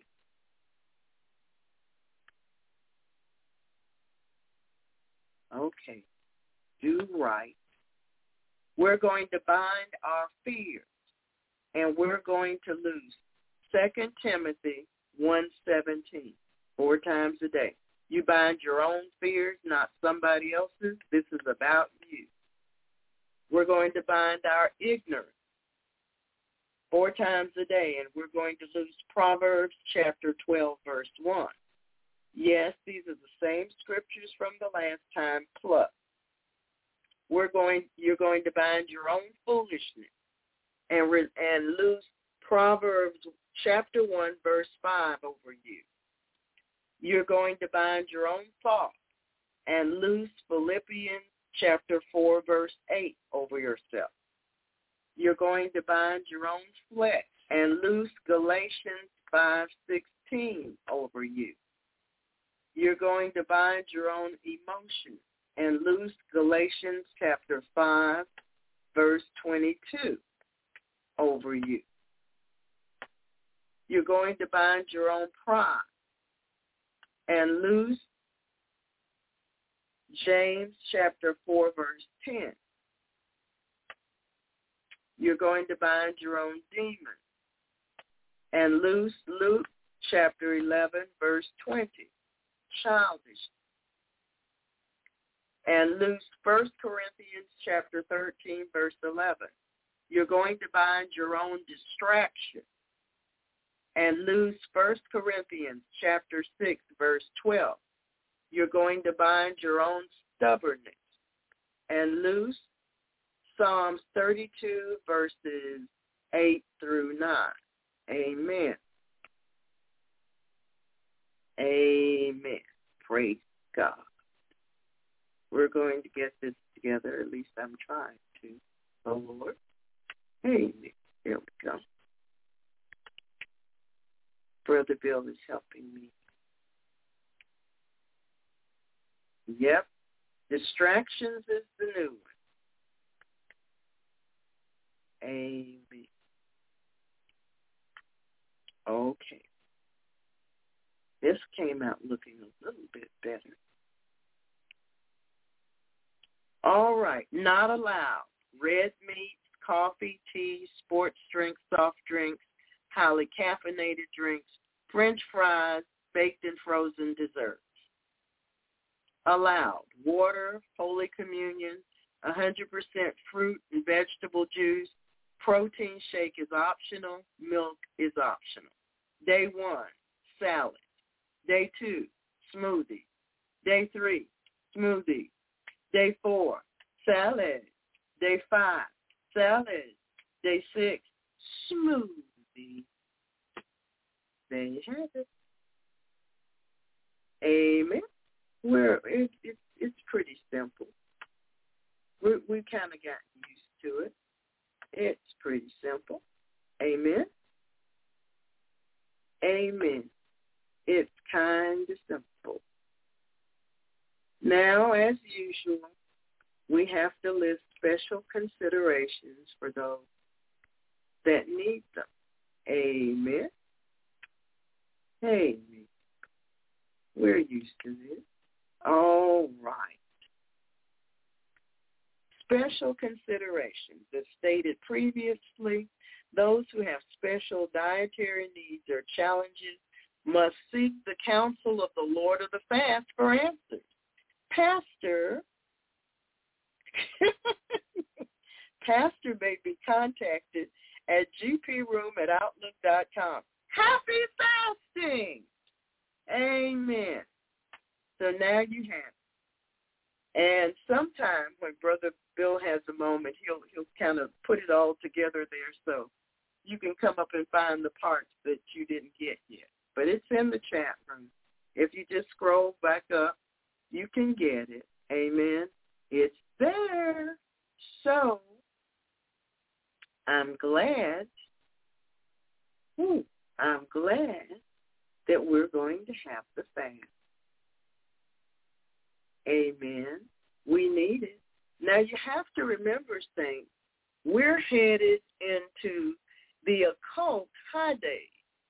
What do I mean by that? We're headed into Halloween, where the witches and the warlocks and the wizards vie with one another to find out who's going to be the top dog with the most power and the most demons following them.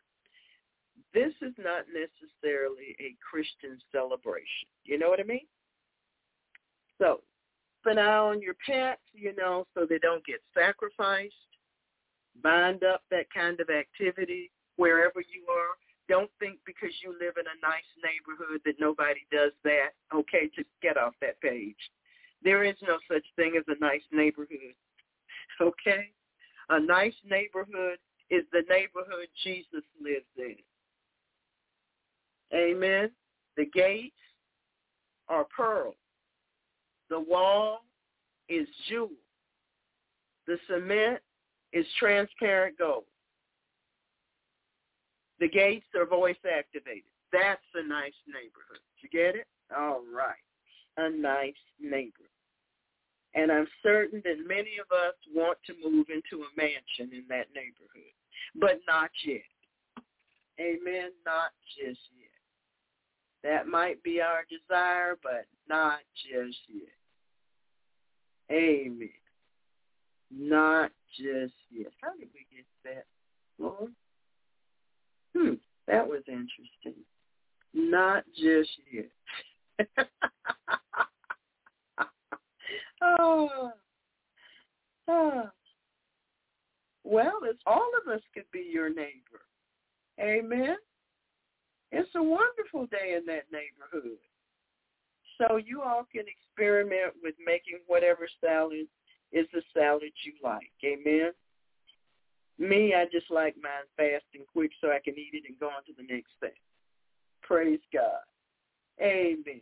So I want you to, as we're seeking the Lord and being serious with him, I also want you to enjoy the fasting period. It's a it's a time of fellowshipping with the Lord.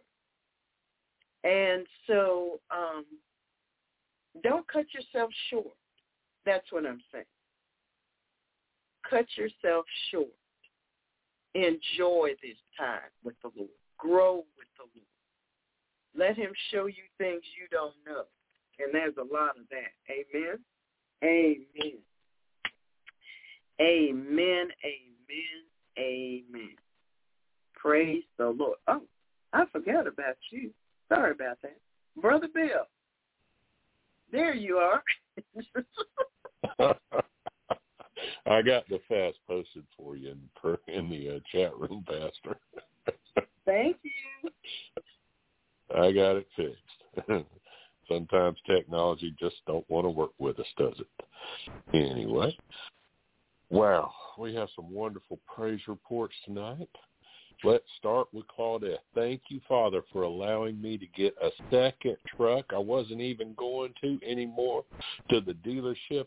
And mom called and said, your son on the way to go with you to the dealership. And I didn't want to tell him no. Thank you, Father. Now I can get another route and pay off these bills after I pay my tithes first. Of course, you do that and Jesus takes care of everything. Thank you, Lord. We just lose blessings over business in Jesus' name. And Amy Miller says, praise God. Thank you, Lord, for grace and growth in these last two church fasts. Isn't that so convenient? She said that right now. Such good timing, Lord.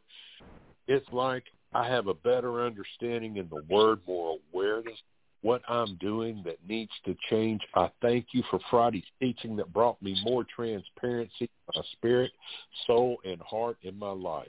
Amen. Praise you, Lord Jesus, for that. And Caroline has a praise report. Cam is setting where she is in a Christian home. The house mother's a Christian in charge of 55 children with her own one there too. And the energy bills have been capped at 25 hundred for a typical household. Wow, that's a lot of money just for an energy bill. Wow. Yeah. MM has a praise. That is amazing. Wow. MM has a praise report after over 10 days with a flu. God deliver me and heal me. The Lord also gave me the godly strength to carry on this day and visit with the niece family. We talked about the Lord and all his goodness. Last night, I had only three hours of sleep, but I was still rejoicing in the Lord for his deliverance and sharing my glad heart with him. Today ended so well with godly company, godly conversation. I thank God for it. Praise your name, Lord Jesus. We just praise you. Now, Dana has a praise report. I was informed that a business matter would take approximately two weeks to resolve, but God is faithful, and the matter was resolved in four days. Praise God. Bless his holy name. Now, Dina has a praise report. I said in the previous praise report that JC's guard in the prison was moved, but he was the one that got moved to another unit. Praise you for that, Lord. And my 17-year-old car needed major repairs, so I went to the Lord, and he had me get a new car. I asked him for confirmation more than once whether to purchase a new or used car. I got final confirmation when I was listening to an old sermon and Brother Marshall starts praying for those who are getting new cars. Sure enough, while reaching, while researching cars, the used cars are higher than the new ones. So I thank the Lord for helping me through the whole process. The best part was it was only four thousand more than the car I bought 17 years ago. Praise the Lord. What a wonderful testimony. Tiffany has a praise report. Thank you, Heavenly Father, for healing all of us in this household, especially Asher, the three-year-old. He had a major fever throughout Monday, but it all went away on Tuesday morning. Thank you so much for delivering and healing him. Praise the Lord. Praise you, Lord Jesus. In case says I was hit hard with a painful sickness, but God's bringing me out of it and will use it for my good. Thank you, Lord. Yes, every time I see something happen in my body, I just start praising the Lord. And you know what? I look at it like this. Here's another testimony I can give the saints. Praise you, Lord, for that. Praise you, Lord Jesus. Shakira has a praise report. I passed my math and bookkeeping control exam. I really struggled with math, with math. But a couple days before the exam, I was looking through revision videos. A few subjects really stood out to me, so I decided to revise them instead. When I entered the exam room, it was the exact topics I studied for.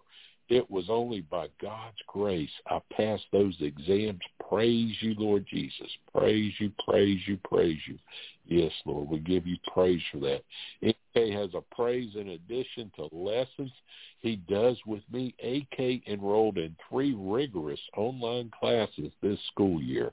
After a lot of stress, cramming, managing time his own way, and getting burnt out, he is learning to humble himself and obey the guidance of his parents. Hallelujah. Praise you. Shakira praise you, Lord. Prayer warriors growing. Praise you, Lord Jesus. All our little prayer warriors are going. Shakira has a praise report. I just received an interview, an invite for a civil service internship.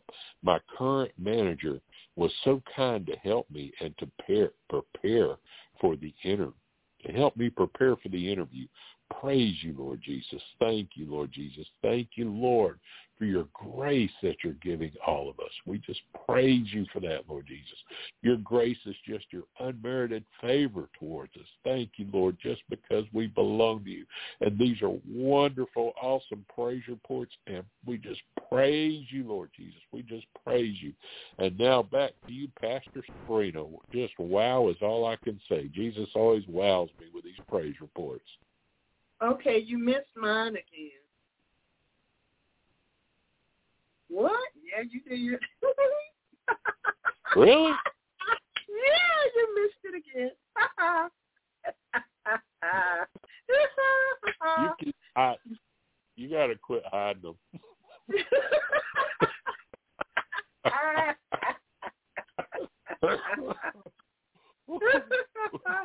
you missed it again. All right. I'll go find Uh-huh. Yep. You uh-huh. You missed it again. Amen. So, we need to pray, saints. As soon as I can find the prayer. My goodness, Lord, this is a bunch of junk here. What what happened to it? I, I put it in here. There. No, that's not it. No, that's not it. Where did it go, Lord? I know it's in here because I put it in here. And I'm looking for it. Here it is. I found it. Praise the Lord. Amen. We are requesting adjudications from the righteous judge concerning medical ethics is about protecting society from medical malfeasance and the self-interest of the humans whom we trust to manage health. It is therefore disturbing when prominent people in a prominent journal tear up the concept of medical ethics and human rights norms. It is worse when they ignore broad swaths of evidence and misrepresent their own sources to do so. On July 8, 2022, The Lancet published a viewpoint article online. Effectiveness of vaccination mandates in improving uptake of COVID-19 vaccines in the U.S. The article, which acknowledges the controversial nature of vaccine mandates, primarily concludes that coercing people to take a medical product and reducing options for refusal increases product uptake. It further concludes that the best way to implement such mandates is for employers and educational institutions to threaten job security and the right to education. The use of coercion against the established ethics and morals of public health and could be argued to be anti-health. In this case, the article justifies it by stating that the current evidence regarding the safety of COVID-19 vaccines in adults is sufficient to support mandates. However, it offers scant evidence to back this assertion and ignores all evidence to the contrary. They apparently consider the ability to work and support a family or gain formal education as something that is to be granted or taken away, not a human right. The Lancet was once a credible journal with a rigorous policy of peer review. However, in this article, it appears to have dropped its former standards, promoting medical fascism, coercion, threat, and division to achieve compliance with authority. Without insisting on a rigorous evidence base to justify such an approach, this suggests an attempt to normalize such approaches in mainstream public health. So saints, the Lord is showing us that this doesn't just affect a few areas of society. This situation that we're now confronted with affects every single element of society. Even medical journaling and reporting and data collection, things that normally stood based on evidence that was tested and tried many times. No, they threw out all the standards, all the proper expectations, all the proper methods of determining what is scientifically correct on motives that are not right. Past experience has shown us where fascism behind the facade of public health can lead. The sterilization campaigns aimed at colored and low-income populations of the U.S. eugenicist era and the extensions of similar programs under Nazism in the 1930s and 40s in Europe relied heavily on the normalization of such approaches.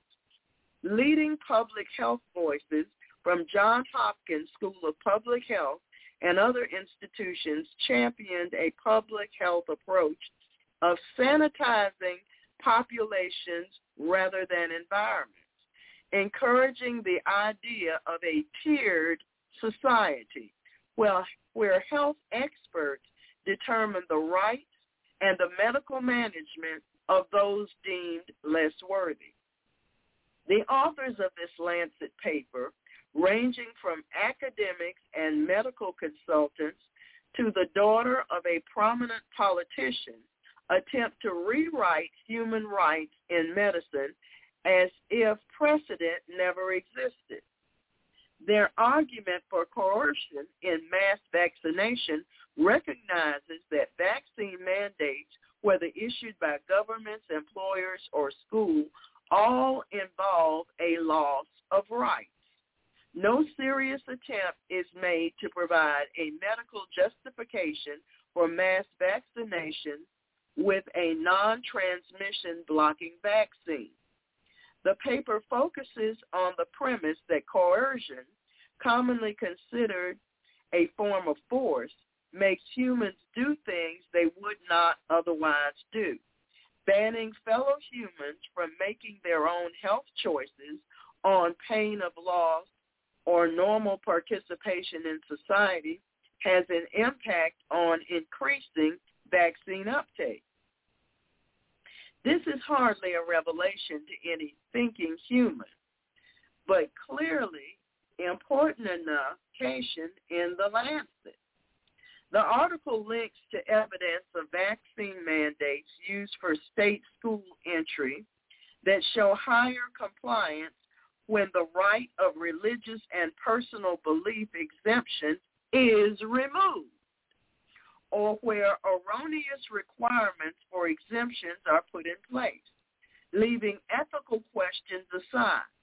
The obvious lack of similarity between the authors predict childhood vaccinations that block transmission and COVID-19 vaccines that have minimal impact on transmission and may even promote it. It is ignored. Is ignored rather. The one mandated adult vaccine predicate reference in the article, the inf- influenza vaccine, provides only a 2.5% reduction in pneumonia when the mandated vaccine was well matched to circulating strains in the reference quoted. When raising the sacking of non-vaccinated workers, the authors seemed comfortable with the approach, but coy in admitting its consequences. Their admission that a few large U.S. employers have terminated hundreds of workers for noncompliance references an article in Money magazine which actually paints a bleaker picture characterizing it as a great resignation. The authors will also have been aware of mass layoffs by large employers such as New York City, over 9,000 people sacked or placed on leave. The U.S. Department of Defense, DOD, which sacked 3,400. Kaiser, which laid off 2,200. And tens of thousands of staff lost from the UK care home sector, extrapolated across countries and society to actually provide credible data may have been too uncomfortable for the authors and Lancet editors. High efficacy and state safe, though on their own, insufficient prerequisite for any mandated product. This entire area of safety is dealt with by stating the current evidence on the safety of COVID-19 vaccines in adults is sufficient to support mandates. Supported by a single study comparing vaccinated individuals one to three weeks and three to six week post-vaccination, revealing low levels of myocardial infarctions, appendicitis, and stroke. Well, what if you're one of the ones that got the stroke? Where does that leave you? The claim that widespread administration in adults has quickly generated a large evidence base supporting the vaccine safety, including evidence from active surveillance studies, suggests that both the authors and the Lancet are unaware of the VAERS and Vigilance databases set up for exactly this purpose. No mention is made of growing data on myocarditis, menstrual irregularities, or the excess all-cause mortality and severe outcomes in vaccinated groups in the Pfizer random, randomized controlled trials on which the FDA emergency res- registration was based. Were the Lancet reviewers unaware of these sources? The sole reference to vaccine efficacy discusses COVID-19 ventilation patient outcomes. It ignores the period to 14 days post previous dose that Pfizer acknowledges can be associated with immune suppression. Fenton et al. have noted that classing a vaccinated person as unvaccinated in the first 14 days post-injection has profound impacts on vaccine effectiveness data. Post-infection immunity in the unvaccinated is a threat to arguments for mandates. The authors disingenuously state that the evidence suggests that the immunity produced by natural infection varies by individual and that people with previous infection benefit from vaccination. New variants, new variants further undercut the case for adequacy of previous infection. And they go on to tell about the particular studies that um, concern this. The vast breadth of evidence on relative effectiveness of post-infection immunity is ignored. Either the authors fail to read their references and are unaware of waning and of the vast literature on post-infection immunity, or they do not consider dem- demonstration of efficacy important for coerced medical treatment. In a previous era, or in a previously credible me- medical journal, an argument for coercion to support a medical procedure would have required very high standards of evidence of efficacy and safety. It is arguing for the abrogation of fundamental principles such as informed consent that are at the core of modern medical ethics. Failure to address well-known contrary data should prevent an article from even reaching the peer review stage. We are left with a stating that coercion is a good path to increase compliance for a product that does not reduce community infection risk and has potentially serious side effects. Ignoring both of these aspects of COVID-19 vaccines is a poor approach to justifying mass vaccination, the sole nod to any human rights concern. Some objectors argue mandates represent undue encroachment on individual liberty. Is an interesting way to characterize removal of the right to income, education, and the ability to socialize with others although all these rights are recognized under the Universal Declaration for Human Rights. The author said, the authors and the Lancet consider them insufficiently serious to dwell upon. Public health has been down this road before. We have seen the path society takes when basic public health principles are subverted to achieve an aim that some perceive as good. We have also seen how most health professionals will comply, however horrific, to the actions involved. There is no reason to believe that this round of medical fascism will end differently. We rely on medical journals such as The Lancet to apply at least the same standards to the purveyors of such doctrines as they do to others and demand a rational and honest evidence base. Anything less would raise legitimate questions to the role the journal is taking in promoting these doctrines and their place in a free, evidence-based, and rights-respecting society. Praise the Lord. We're thanking the Lord for his adjudication. We're requesting adjudications from the righteous judge concerning. The Australian government has announced the establishment of a new therapeutic research center in Melbourne to develop a drug breakthrough akin to mRNA vaccine technology for future pandemics. Philanthropist Jeffrey Cummings fast-tracked the development with a donation of 250 million, aka US 171 million, the largest ever medical research gift in Australian history. It can be named Cumming Global Center for Pandemic Pandemic Therapeutics in honor of the Canadian and New Zealand businessmen.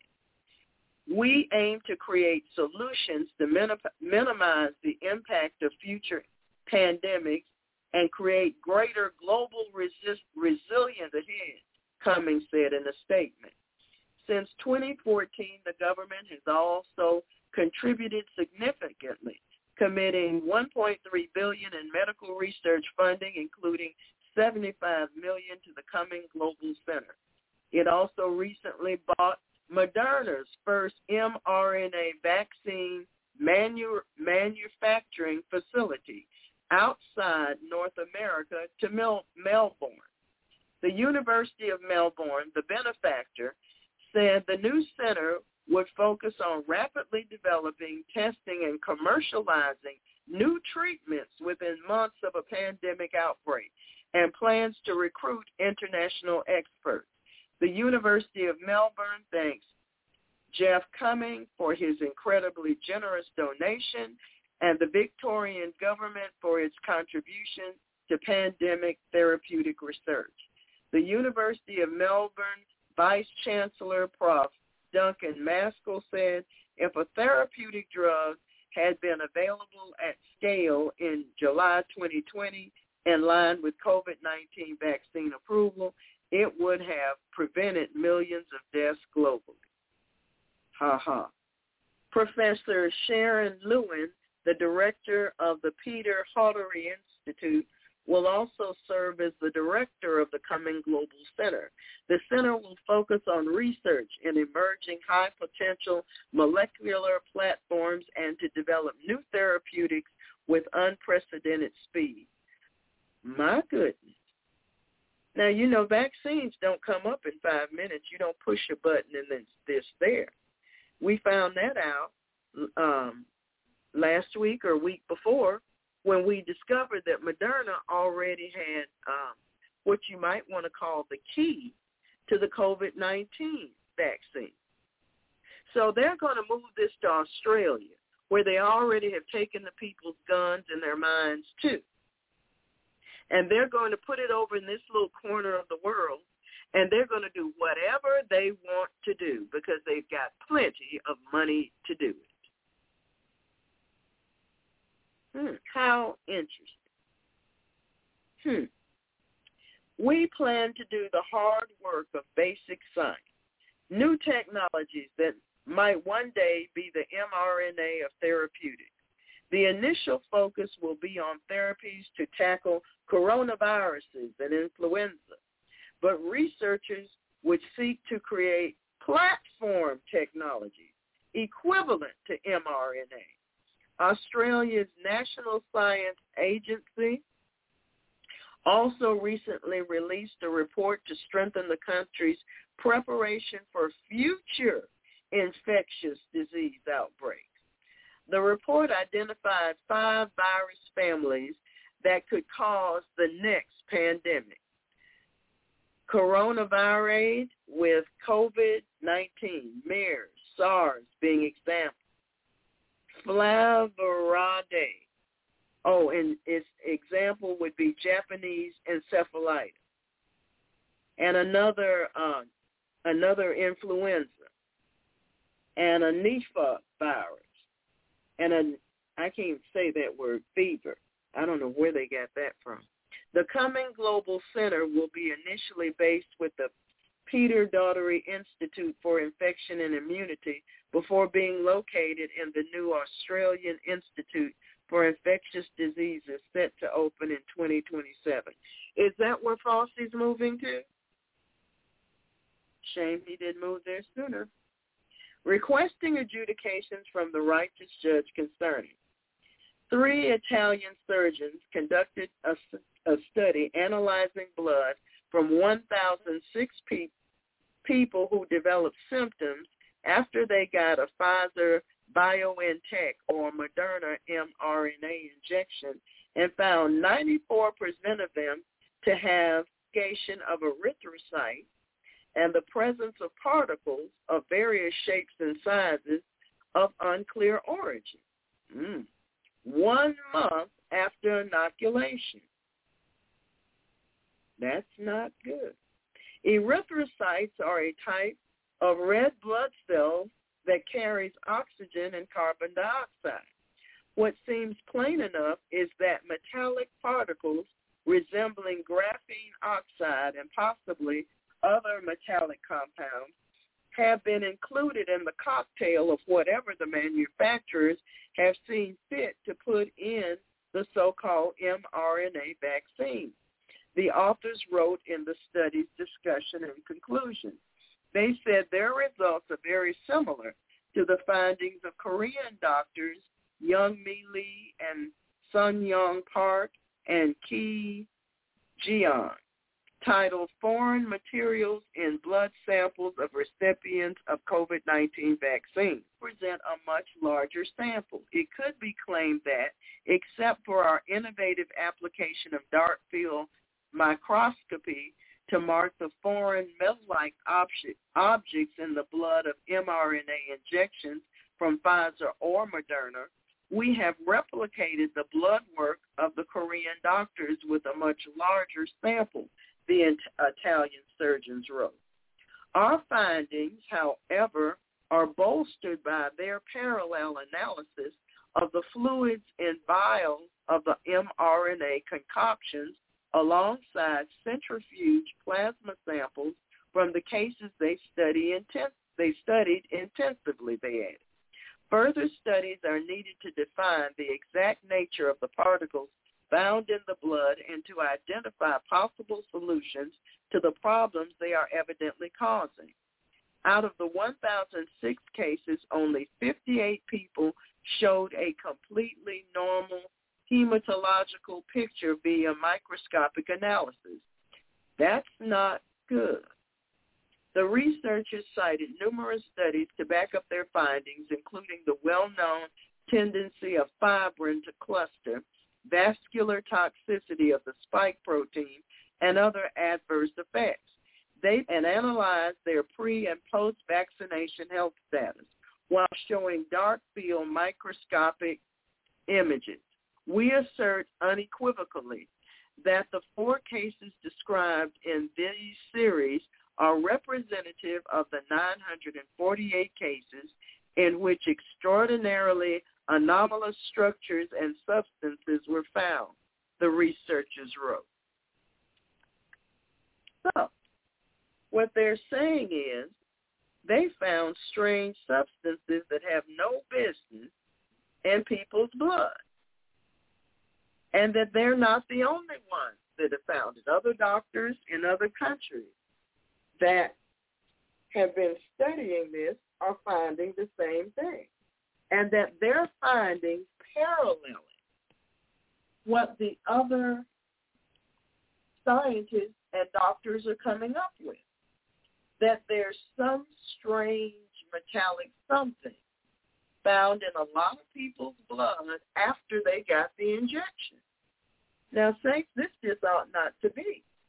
In conclusion, such abrupt changes as we have documented documented in the peripheral blood profile of 948 patients have never been observed after inoculation by any vaccines in the past, according to our clinical experience.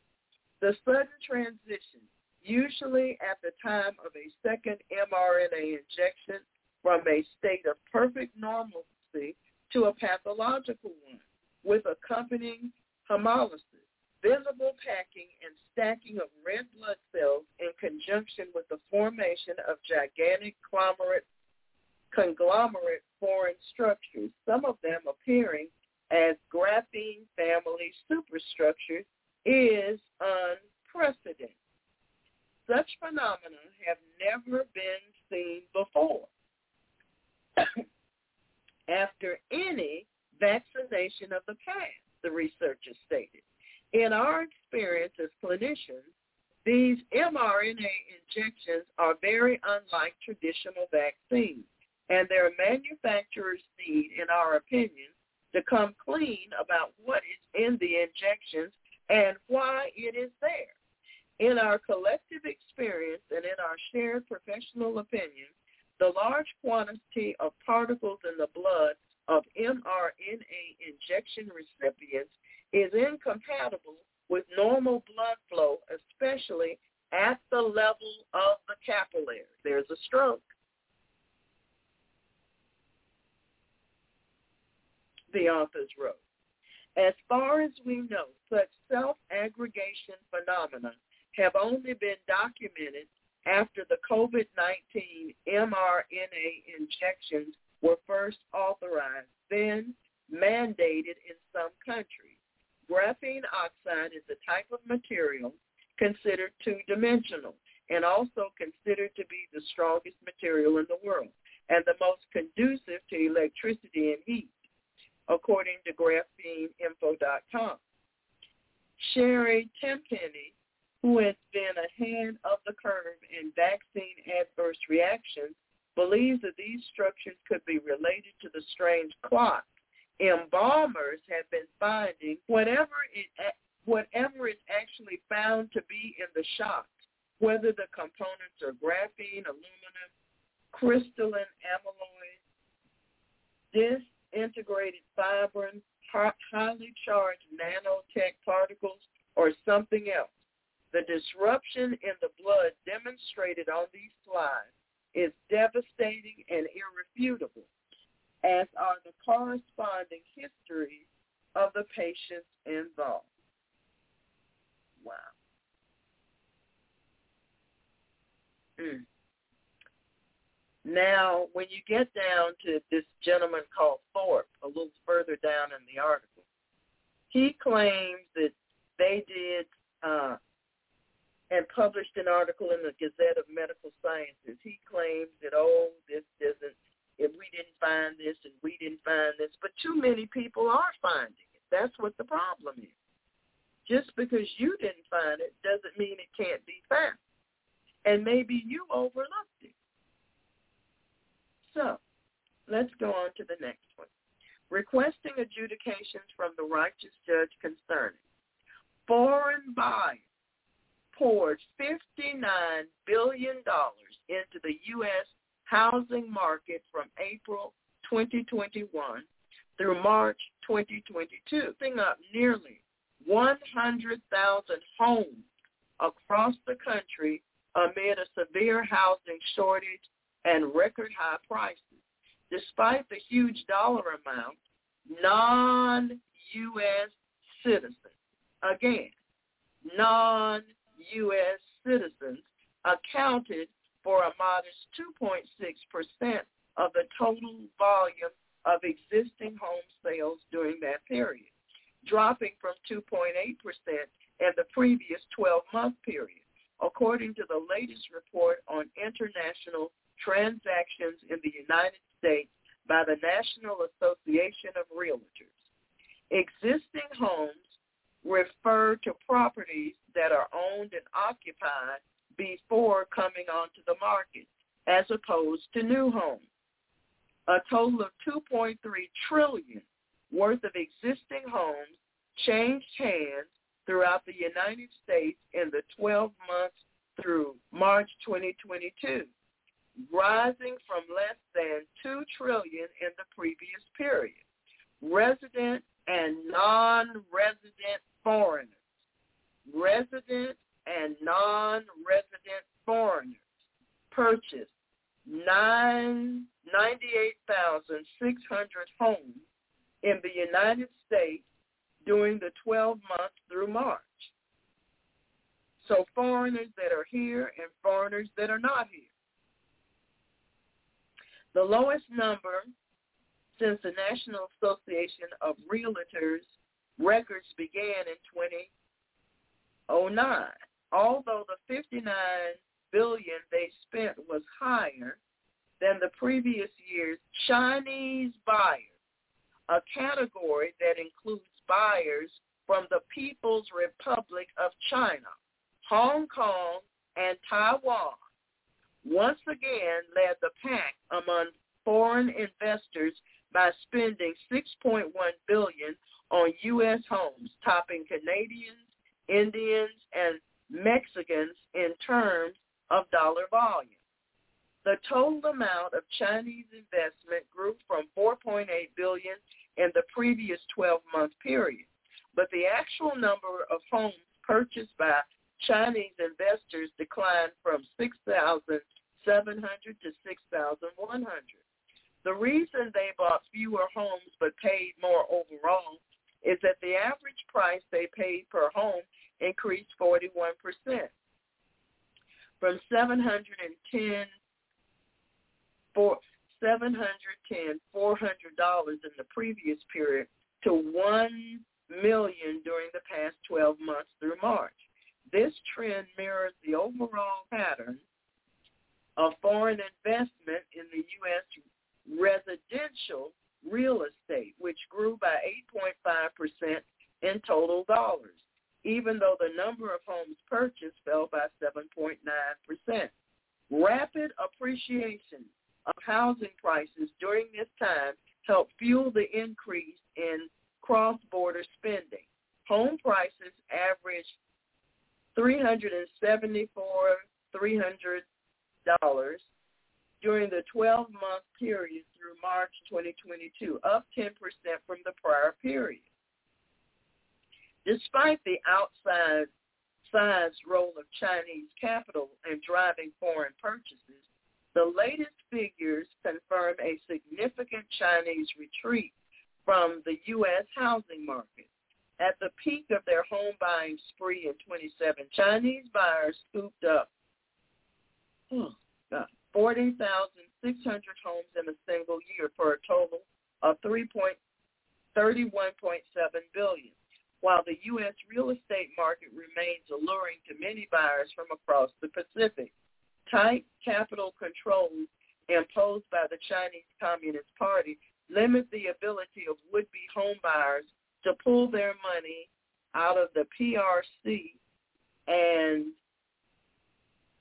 COVID-19 restrictions continue to put a damper on cross-border travel. China has reportedly stopped issuing passports for non-essential reasons. Meanwhile, other leading foreign buyers have ramped up their purchases of American homes. Buyers from Canada, Mexico, India, Brazil, and Colombia closed on a combined total of 30th in the United States, shelling out 14.6 billion according to the data. Florida, Florida was the top designation for foreign buyers, claiming 24% of total purchases, followed by California and Texas. The figures, which are based on an annual survey of the association's members do not, however, capture foreign capital flowing into the U.S. real estate market through institutional investment. Yield-chasing investors account for a growing share of home sales in the United States, and cross-border buyers are flexing their muscles in this arena too. For instance, Partners Group, a global investment firm based in Switzerland, announced in May that it was purchasing one, a 1 billion portfolio of homes across 17 Sunbelt states, mostly in Texas, Alabama, Georgia, and Oklahoma. Chicago-based property management firm Kairos Living will manage the collection of more than 35, 3,500 homes, 1,000 of which were still under construction when the deal was revealed. Norway's 1.4 trillion sovereign wealth fund offers another example of the role foreign investors play in the U.S. housing market. The fund's manager, Norges Bank Investment Management, owns American Dwelling through its 4.9% stake in Dallas-based Invitation Homes, one of the country's largest owners of single-family rental property. Invitation Homes is a listed real estate investment trust valued at more than 23 billion with a portfolio of roughly 80,000 detached for-rent homes across the United States. Other investors in Invitation Homes include U.S. financial giants Vanguard, BlackRock, and State Street, as well as Netherlands-based PG as Asset Management and a securities group, Japan's second largest brokerage. This spring, it was reported that Japanese conglomerate Yamasa Group had spent 49 million buying 183 single-family rental homes in Raleigh, North Carolina over a four-year period. In addition to homes in Charlotte, North Carolina, the company is said to own properties in Texas and Arizona. Foreign investment in single-family rentals in the United States has blossomed over the last few years, though precise figures are hard to pin down.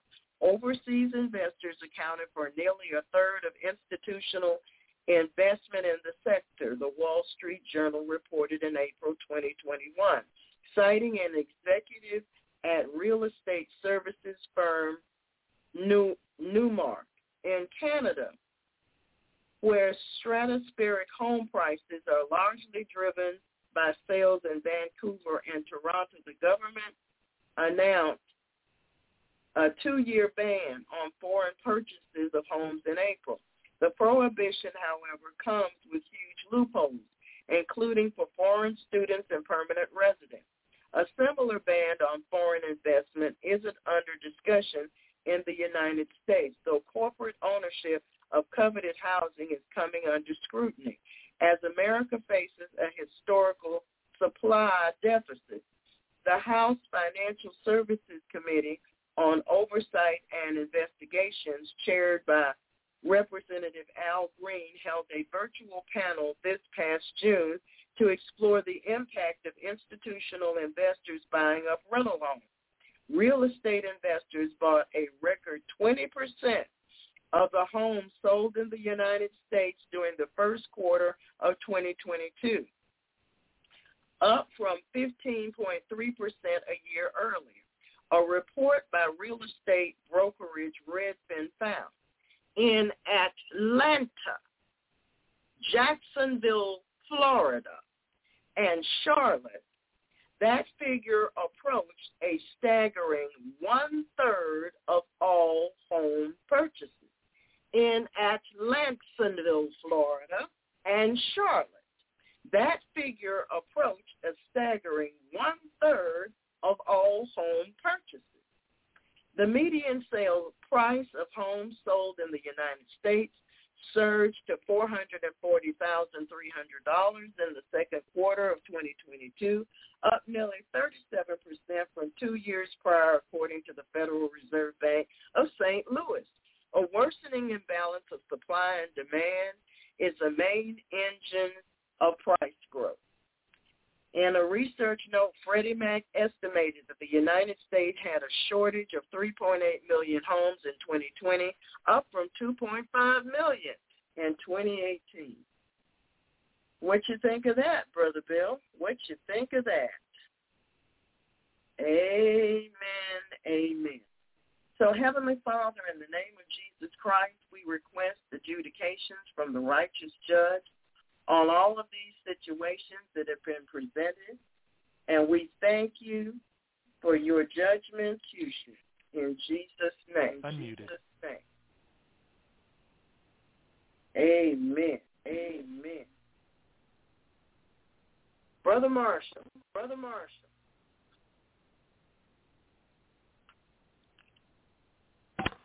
Can you hear me? Yes, I can. Yes, I can. Okay, let me get my little headset. Just a sec.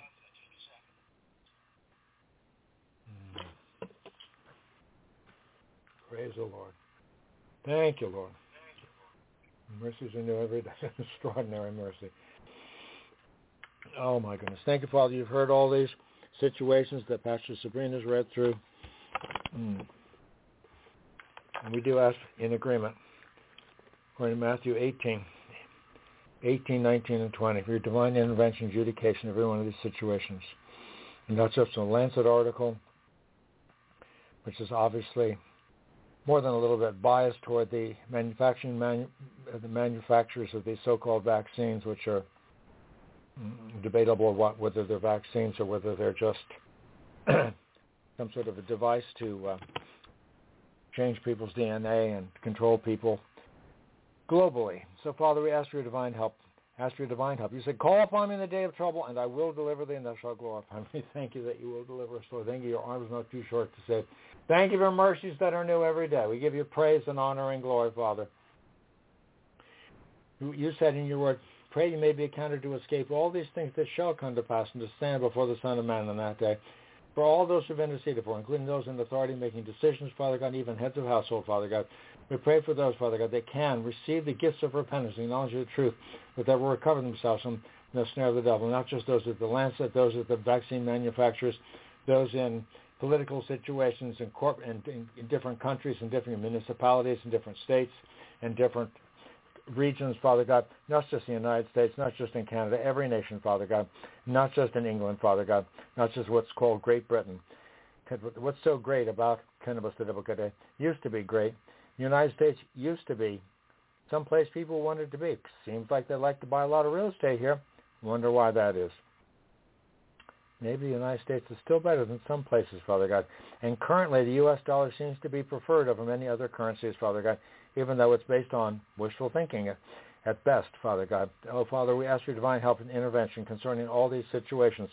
What's being done to try and force that people to get a medical treatment which is neither clearly documented with giving people the understanding of what the risks and benefits are. Because usually when somebody has to make a choice about what to put in their body, that especially for those who belong to Jesus Christ of Nazareth, who's purchased us with his own blood, we're supposed to find out, is this a good thing to put in, or is this not a good thing to put in? You said in your word in, was that in, in uh, was it Timothy, uh, I think it's First Timothy 4, 4. Every creature of God is good, nothing to be refused if it's received with thanksgiving, for it's sanctified by the word of God and prayer. Well, I don't know if all these things they're trying to put in the vaccine, so-called vaccines, are actually beneficial in the human body. If they're causing extraordinary clotting in ways that don't just involve normal clotting, because all these things that the embalmers or whatever the, the morticians have found and been proven by many different sources, not just the ones that Pastor Sabrina read from, where was that, in Italy, I think it was, all those places where they've looked into these things, Father God, and studied them and found out that they have these different components in it, Father God, that have the ability to conduct electricity and heat. And why would they want that in the human body? Why would the people that are giving these things to people want people to have this? Unless maybe they have an agenda that has to do with um, possibly controlling people through things like mm, maybe 5G or some other type of things, Father God, that use electronic communication. We know the human body has electronic components to it, certainly does. There's no question about that. Otherwise, you wouldn't be able to do an EKG or an EEG or any of those kind of studies, Father God, to check the the uh, all the different little beats in the heart or the brain waves you wouldn't be able to do those things there was no electronic component to human body. But Father God, we know from many different people, including who was that fellow? Um, Ryan, what's it, Bhakdi or whatever. The the number one uh, uh, virologist and physician in Germany, Father God, who said that if, if people would have a D-dimer test done, which is something they don't normally do as regular uh, everyday workup on most people, but it shows microclotting, clotting that doesn't show up on a like uh, a MR, MRI, whatever, CAT scan or MRI whatever. It doesn't show up with the big, bigger studies, Father God. It shows up because it's so small initially. But of course, after somebody's passed away and they get to look at these things in their veins. So, Father, we ask you to bring all these things to light. We thank you for Dr. Sabrina's persistence in being able to go and uncover some of the things and being able to show the bias it bias toward some people might call um, this new medical cult because it's kind of what it is. They want everybody to drink their Kool-Aid, as it were. You know, like there was a group many years ago, with some guy, and people bowed down. They wanted to go along with him, and these people all committed suicide. But we're not in favor of mass suicide, Father God. The elimination of the human race. Now, there's some people, deep staters, what some people might want to call them, or global elites from the World Economic Forum and the like, that want to bring in this, uh, what's it called, Fourth Industrial Revolution. And it, it sounds like a nice idea a nice industrial revolution. Well, that sounds really great. But if it happens to be industrial revolution has to do with putting stuff in the body, uh, as um, this guy Noel Harari or whatever says, it, will not be controlling you from without. It will be controlling you from within, which sounds a lot like the scripture, because our battle is not with necessarily just without. It's not just our neighbor. Our battle's from within. From within come all these kind of weird and sick and strange thoughts that people have, things that, that has to do with stealing, killing, and destroying. Thoughts like kind of lust of flesh, lust of the eye, pride of life. They're all from within. It talks about in uh, Mark 7, cut out in Romans chapter 7. And Father God, you said it's for from within. Out of the heart of man proceed evil thoughts, adulteries, fornications, wickedness. And some of these wicked spirits are trying to manifest through these people at not only the Lancet, not only Moderna, all these different, and now I don't know if this just happened by accident, but it seems like Moderna actually had a patent on this stuff before they actually came out with the vaccines, long before the so-called pandemic, or was it a pandemic? Even this Biden called it a, was it his press secretary called it a pandemic? I don't know it's a slip of the tongue. Maybe she watched the movie, you know. Was, anyway, so Father God, we thank you, Father God, for exposing all these things as we've been praying, Father God, in your word, according to Matthew 10:26, according to Luke uh, 12:2 and Luke 8:17. We thank you for exposing what the enemy is doing, Father God, bringing it all to light. And we've been praying along that line, Father God, and we're all in agreement because you said if two of you on earth agree such anything you ask, it shall be done, my in heaven. I thank you for your amazing and amazing, extraordinary grace. For all the people who have been challenged by not just Paul and Silas in the prison, not just um, Joseph when he was sold into slavery by his brothers, when the Lord turned it around for good. and Habakkuk being able to look on the bright side even when things look pretty bleak on the outside and the natural. because we don't just live by natural things. We live by you, Lord. And you paid the ultimate price for every one of us. Even when Marshall was a sinner, we were all sinned and fall short of the glory of God. At least that's what the book says. And it says, out of the heart of man proceed all kinds of nasty things. And that's that was the problem. You look at the heart, and we need to have all of our hearts changed. I need to have my heart changed the rest of the way. I think He began a good work in each one of us, has carried it on to completion. so, Father, change us all the way you want, and help us to allow your light to shine in this dark world at this time, Father God, in the way you want. In, in Jesus' name. Even as Pat Holliday admonished my bride when she was in extraordinary physical pain, Father God, to just start praising the Lord. So we thank you, Father God. You said, Heal me, O Lord, and I shall be healed. Save me, and I shall be saved, for thou art my praise, in Jeremiah 17, 14. So we praise your holy, holy, holy name, that even while we were sinners, Christ died for us. Thank you for laying down your life, your blood, your soul to redeem us, because we know the life of the flesh is in the blood. And you said, I've given it to you upon the altar to make an atonement for your souls because you created all men in one, you made of all men one blood, it says in your book, Father God. And you look at the heart. You don't look on the outside. We, you know what we look on the outside, but you really care about the heart. And that's all we have to believe in our hearts, Father. You raised Christ Jesus from the dead, not just in the intellect. It may start there, and that's not a bad thing. You want us to love you with all of our hearts, minds, and soul, all of our innermost being. And we thank you for circumcising our hearts, even as we look into your word and find out how much you loved us. So we cast all our cares on you, Lord, because you care for us.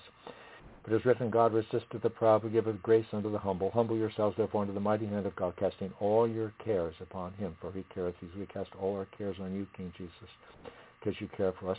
And he began a good work in Eaton, Sabrina, and Bill, and all your saints, and Kay, and all your saints, and Trish, and Tammy, and and said, JC, and all your saints, Father God, is carrying it on to completion and, and, and all your saints, Father God, in every nation, Father God, and Margaret, and all your saints in every nation, Father God.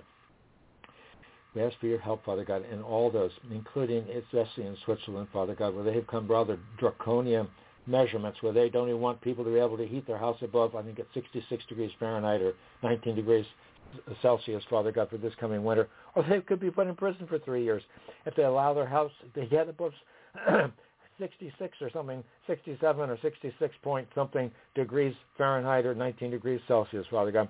And that sounds like they're kind of trying just to control people. But of course, compared to what they have in mind, this may be incidental, Father God. But we ask you to deliver us because you said, because he set his love upon me, you claim all the benefits of Psalm 91, all the benefits of the 23rd Psalm. The Lord is our shepherd, and we shall not want. And because you're our good shepherd, and you're keeping us all as the apple of your eye, Father, we ask you to fully deliver us all and all of our family members. Those that have not yet received Jesus, draw them to Lord Jesus, Father. Some that think they have, but they're still learning like I'm still learning. We're all still learning. Father God, Sabrina's still learning, believe it or not. Yes, she's not the same lady she was a year ago. Neither is Brother Bill. We're all learning. We're all being changed day by day, moment by moment, as we die daily to ungodly fear, die daily to pride, and carrying grudges.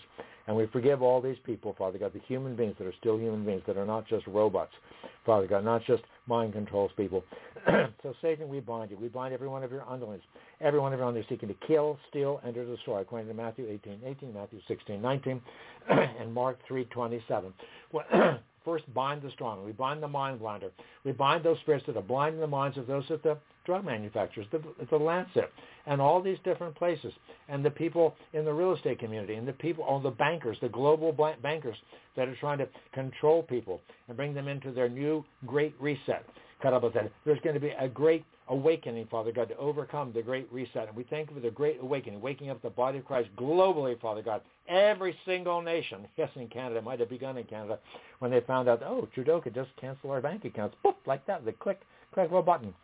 So, Father, we ask you to wake us all up and help us to hear and do what you want us to do, because Jesus cannot lie. Said, my sheep hear my voice. I know them, and they follow me. in the voice of a stranger they will not heed. So we hold every thought captive continually. Satan, you're bound. Every one of your underlings are bound. In Jesus' name, because of the blood of covenant, every spirit is seeking to kill, steal, and destroy.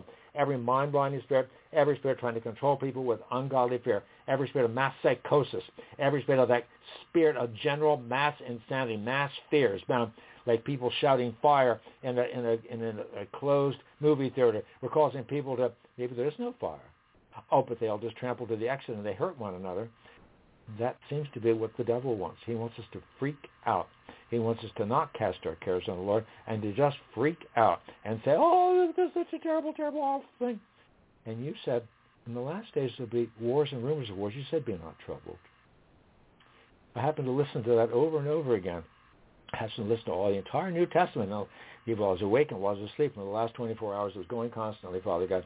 I went from the beginning of Matthew all the way to Revelation, beginning of Matthew again. So, Father God, we thank you, Father God, for washing us in the water of the word, increasing faith. Faith cometh by hearing, and hearing by the word. Satan, your mouth, every one of your underlings are perpetually, continually bound in Jesus' name. You, the we take the battle to the gate, the Lord Jesus Christ. And He is the authority. At his name, every knee must bow and every tongue must confess that Jesus Christ is Lord. Thank you, Father, you made him and you know sin to be sin for us, that we might be made the righteousness of God in him. Thank you for giving us that gift of righteousness, the abundance of grace and the gift of righteousness, like it says over in Romans 5.17. And righteousness delivers from death because of the blood of the covenant. Oh, the blood of Jesus. It washes white as snow. Satan, you're bound. And we overcome the accuser of the brethren by the blood of the Lamb, the word of our testimony. We cancel your demonic assignments. Every spirit seeking to kill, steal, and destroy. Coming, we back cancel your assignments down there in the second heavens, the bush and the deep to all those who've in the state of not just those that the Lancet, those in the medical community, including the doctors that have been brainwashed, those that are doctors that have, well, I'm just, you know, I'll, I'll, I won't be able to practice medicine if if I don't do what Fauci tells me to do or whatever the, the the CDC commands me to do because I'm just a little puppet. No, you're not a little puppet. You're supposed to hurt, not harm anyone no more, no more harm to any human beings created in the image of the living God. Father God, we ask you to wake up the people. We thank you for those that are standing up for the truth, and we ask you to continue to deliver those that are standing up, standing for the truth, Father. Satan, you're bound everyone under these bound. more flow of power communication with demons, second heavens, the bush and the deep, to everyone we've interceded for, affecting all these situations, including those trying to buy up all the entire U.S. real estate market in Jesus and trying to corner the markets, not just those from from the Chinese nations, Father God, all the nations, different people, trying to buy up all the real estate here. And now why would they want to do that? Um, because all the currencies might not be worth much. All the currencies, yeah, even the Swiss franc. Can you believe that? It's hard to believe. Yeah, all those different currencies might not be worth that much. The euro, it seems to be going, going. If they're they don't have energy this coming winter, I don't know how they're the economy is going to continue to hold together, and how the people going to react to that? Are they going, oh, that's just, it's okay.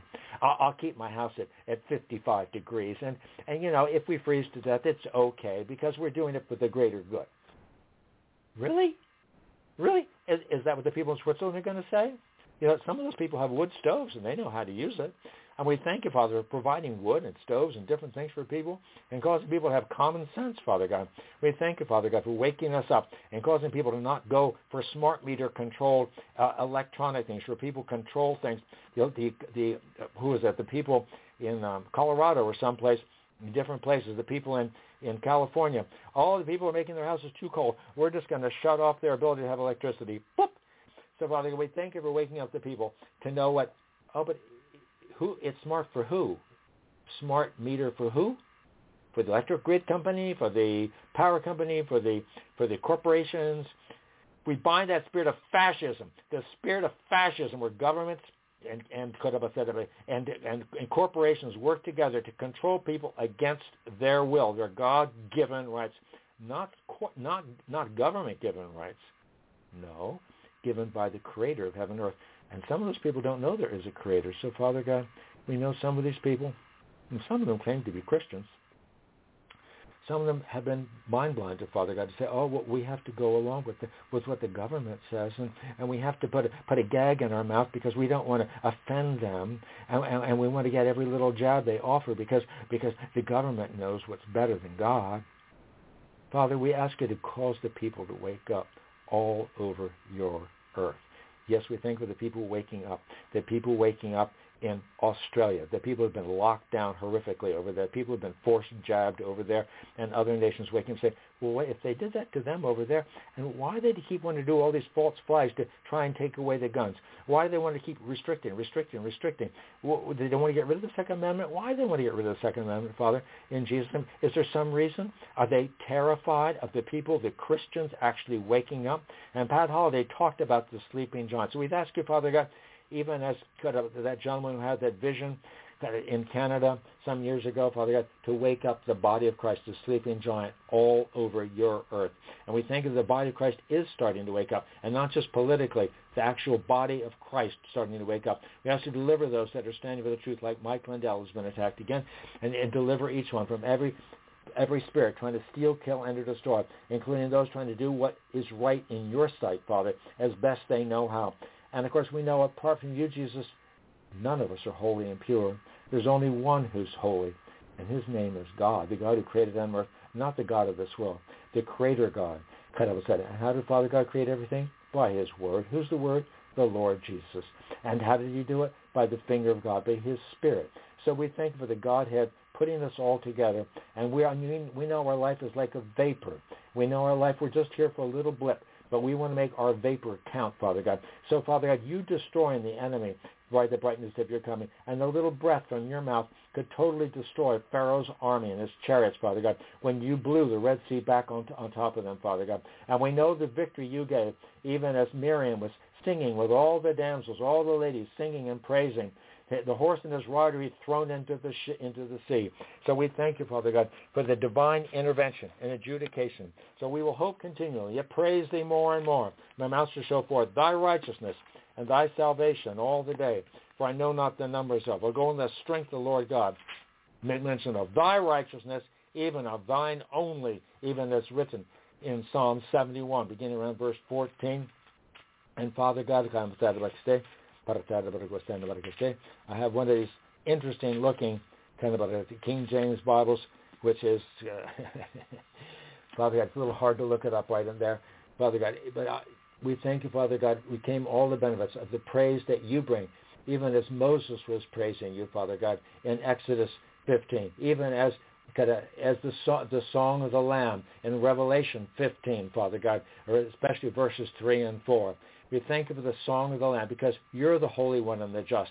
And we thank you for that righteousness, the gift of righteousness by the blood of the Lamb. And that's how we overcome the accuser of the brethren. You did not come by water only, but by water and blood. And of your fullness of all we received. We thank you. And it's the Spirit that beareth witness because the Spirit is truth. Because We can't do it in our own strength. It's not by human might or human power. It's by your Spirit, Lord. So we thank for the Spirit of adoption, Father. And we thank for your breath blowing into the body of Christ, not just into our nostrils, not just natural breath, like people waking up from the dead, and that's been done before. Father God, we think of many times Pat Holliday prayed with the saints there in Jacksonville, and her daughters were revived. We thank you for many people being revived, but the saints find out that, oh, the things Jesus said, hey, we can do and greater things than these.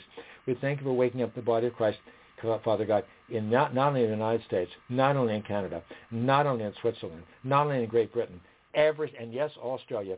And I thank you, Lord, even as that lady, I forget what her name is, she started several different websites about let's keep cash keep cash alive because the the bankers want to get rid of cash. Why is that?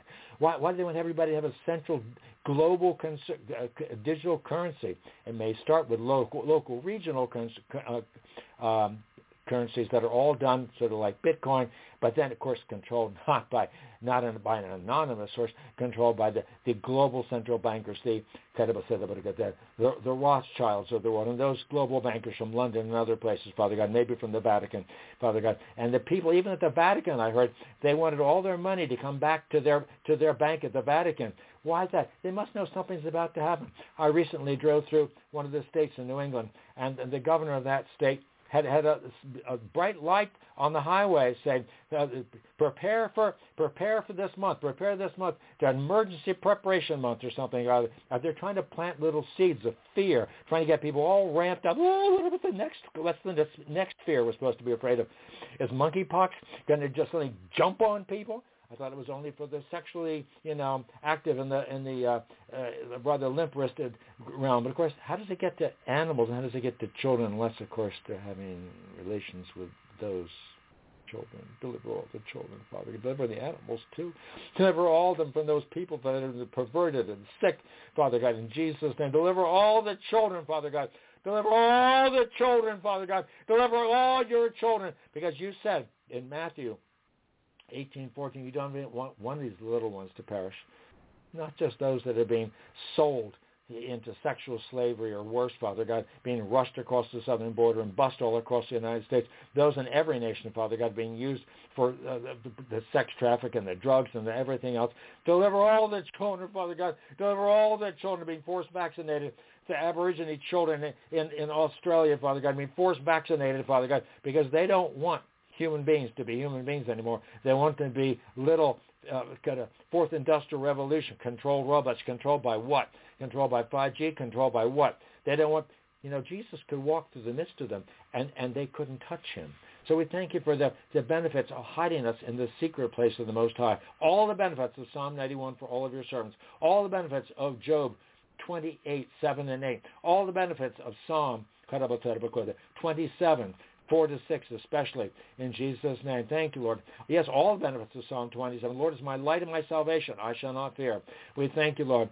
One thing have I desired of the Lord, that will I seek after, that I may dwell in the house of the Lord all the days of my life, to behold the beauty of the Lord, and to inquire in his temple. In the trouble, time of trouble he shall hide me in his pavilion. In the secret of his tabernacle shall he hide me. He shall set me up upon a rock. And now shall my head be lifted up above mine enemies round about me. Therefore will I sing praises unto the Lord. Sacrifice of praise, the sacrifice of praise. And who's the head of every man? Head of every man is Christ.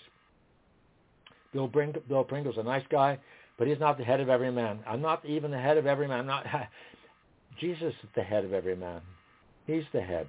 He's the head of the body of the church, and he knows what's best. So help us to listen to you, Jesus, and do what you want because you cannot lie. You said, my sheep hear my voice. Help us to listen closely, Father God, to listen very, very closely to your word. You told us, this is my beloved son. Hear him. I think that was in, um, hmm, where was that? It's in Mark 9, 7 or something like that. It's in several of the, several of the Gospels. This is my beloved son. And after the, after the Mount of Transfiguration, hear him. Why do we need to hear him? Because he's the Word of God. Adam heard God walking, the Word of God walking in the garden. He heard the Word walking in the garden. How can you hear a Word walking in the garden? Jesus is that Word. In the beginning was the Word, and the Word was with God, and the Word was God. The same was in the beginning with God, and all things were made by him. Without him was not anything made that was made. Yes, you made Biden a real human being. You made Donald Trump a real human being. Now, did they possibly both have doubles? Maybe Biden has several doubles. I don't know. But the real human beings, even some of the doubles, you made them too, Father God. But Father God, those that are not totally mind controlled, those are not completely controlled by whatever handlers. And Father, we ask you to deliver those that are controlled by handlers. And we cancel all those trigger tones, trigger words from the handlers and to those that want to do harm, Father God. Those are the Manchurian type candidates that would want to bring about another another uh, We bind in agreement. We bind every one of those spirits of connections between the handlers and those that have been primed, Father God, by the mind control uh, uh, nonsense Father God, that, that the CIA and such people use, Father God, to try and control people to do things like they did in Uvalde, Texas, Father God. We bind every one of those, whether they use pharmakia, sorcery, and witchcraft as part of it, whether they use the, the drugs, Father God, the psychiatrists give. We ask, we bind every one of those trigger tones, trigger words, and every ungodly control in Jesus' name from the, from the hypnosis, Father God, and including the mass hypnosis that's given to the people through the news media, Father God, not just CNN, all the news media yeah, even Fox News is not exactly pure as the driven stuff, Father. And we thank you for exposing what's really going on, Father God, exposing what's going on. And Father, we ask you to help Donald Trump to be able to step up to the plate and do what you've called him to do. We pray for him, Father God, that you deliver him and deliver those that are standing for the truth as best they know how the My Pillow God, Father God, that recently had his cell phone taken from him. We ask you to deliver each one, Father God, from the from the so-called uh, kind of the the um, the brown shirts of the of the Nazis, Father God, whether they're using the FBI or whatever they're using to pretend to do uh, wonderful things to protect our democracy. all this, all this speak, all this, all this double talk, Father God, in Jesus' name. Thank you for bringing it all to light and causing people to wake up all over the world and say, wait a minute, God loves me perfectly, and He does. Even though I was a sinner, He died for me. That's what it says over in, in Romans 5, center, center around, uh, where's it, around verse 8, 9, whatever. Even when Marshall was a sinner, he died for me. If he loves me that much, well, then, and he has all power in heaven and earth, and he does. And his name, every knee must bow and every tongue must confess that Jesus Christ is Lord to the glory of God the Father. Yeah, Biden and Trump, every knee must bow. Klaus Schwab, every knee, every knee, even the Pope, every knee must bow and every tongue must confess that Jesus Christ is Lord, to the glory of God the Father, in this world and the world to come. So, Father, we ask for your divine help and intervention, adjudication in every one of these situations, and we thank you for it, Father. We thank you for mercies that are new every day. I did not get to hear everything Sabrina said today, so, Father, I thank you for the privilege of being able to recast and listen to the message, Father God, and to continue to offer a sacrifice of praise even as Paul and Silas did, even when things aren't going well. I've had a few things that weren't going perfectly today, Father.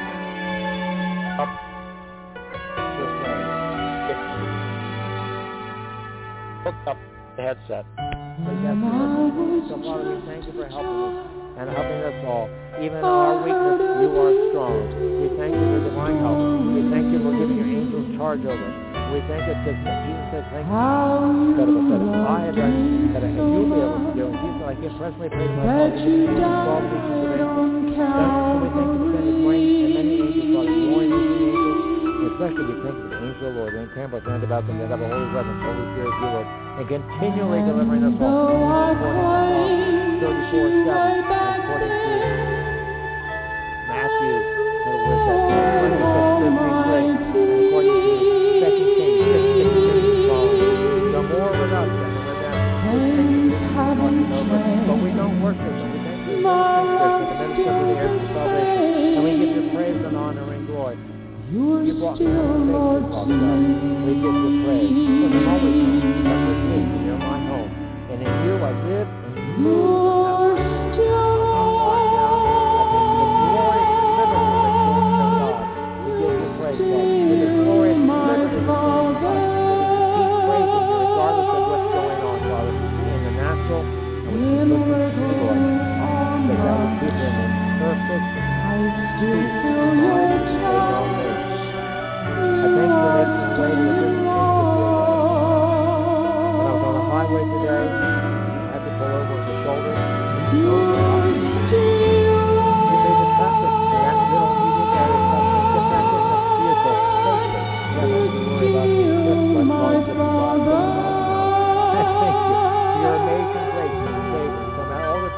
reports of every whirlwind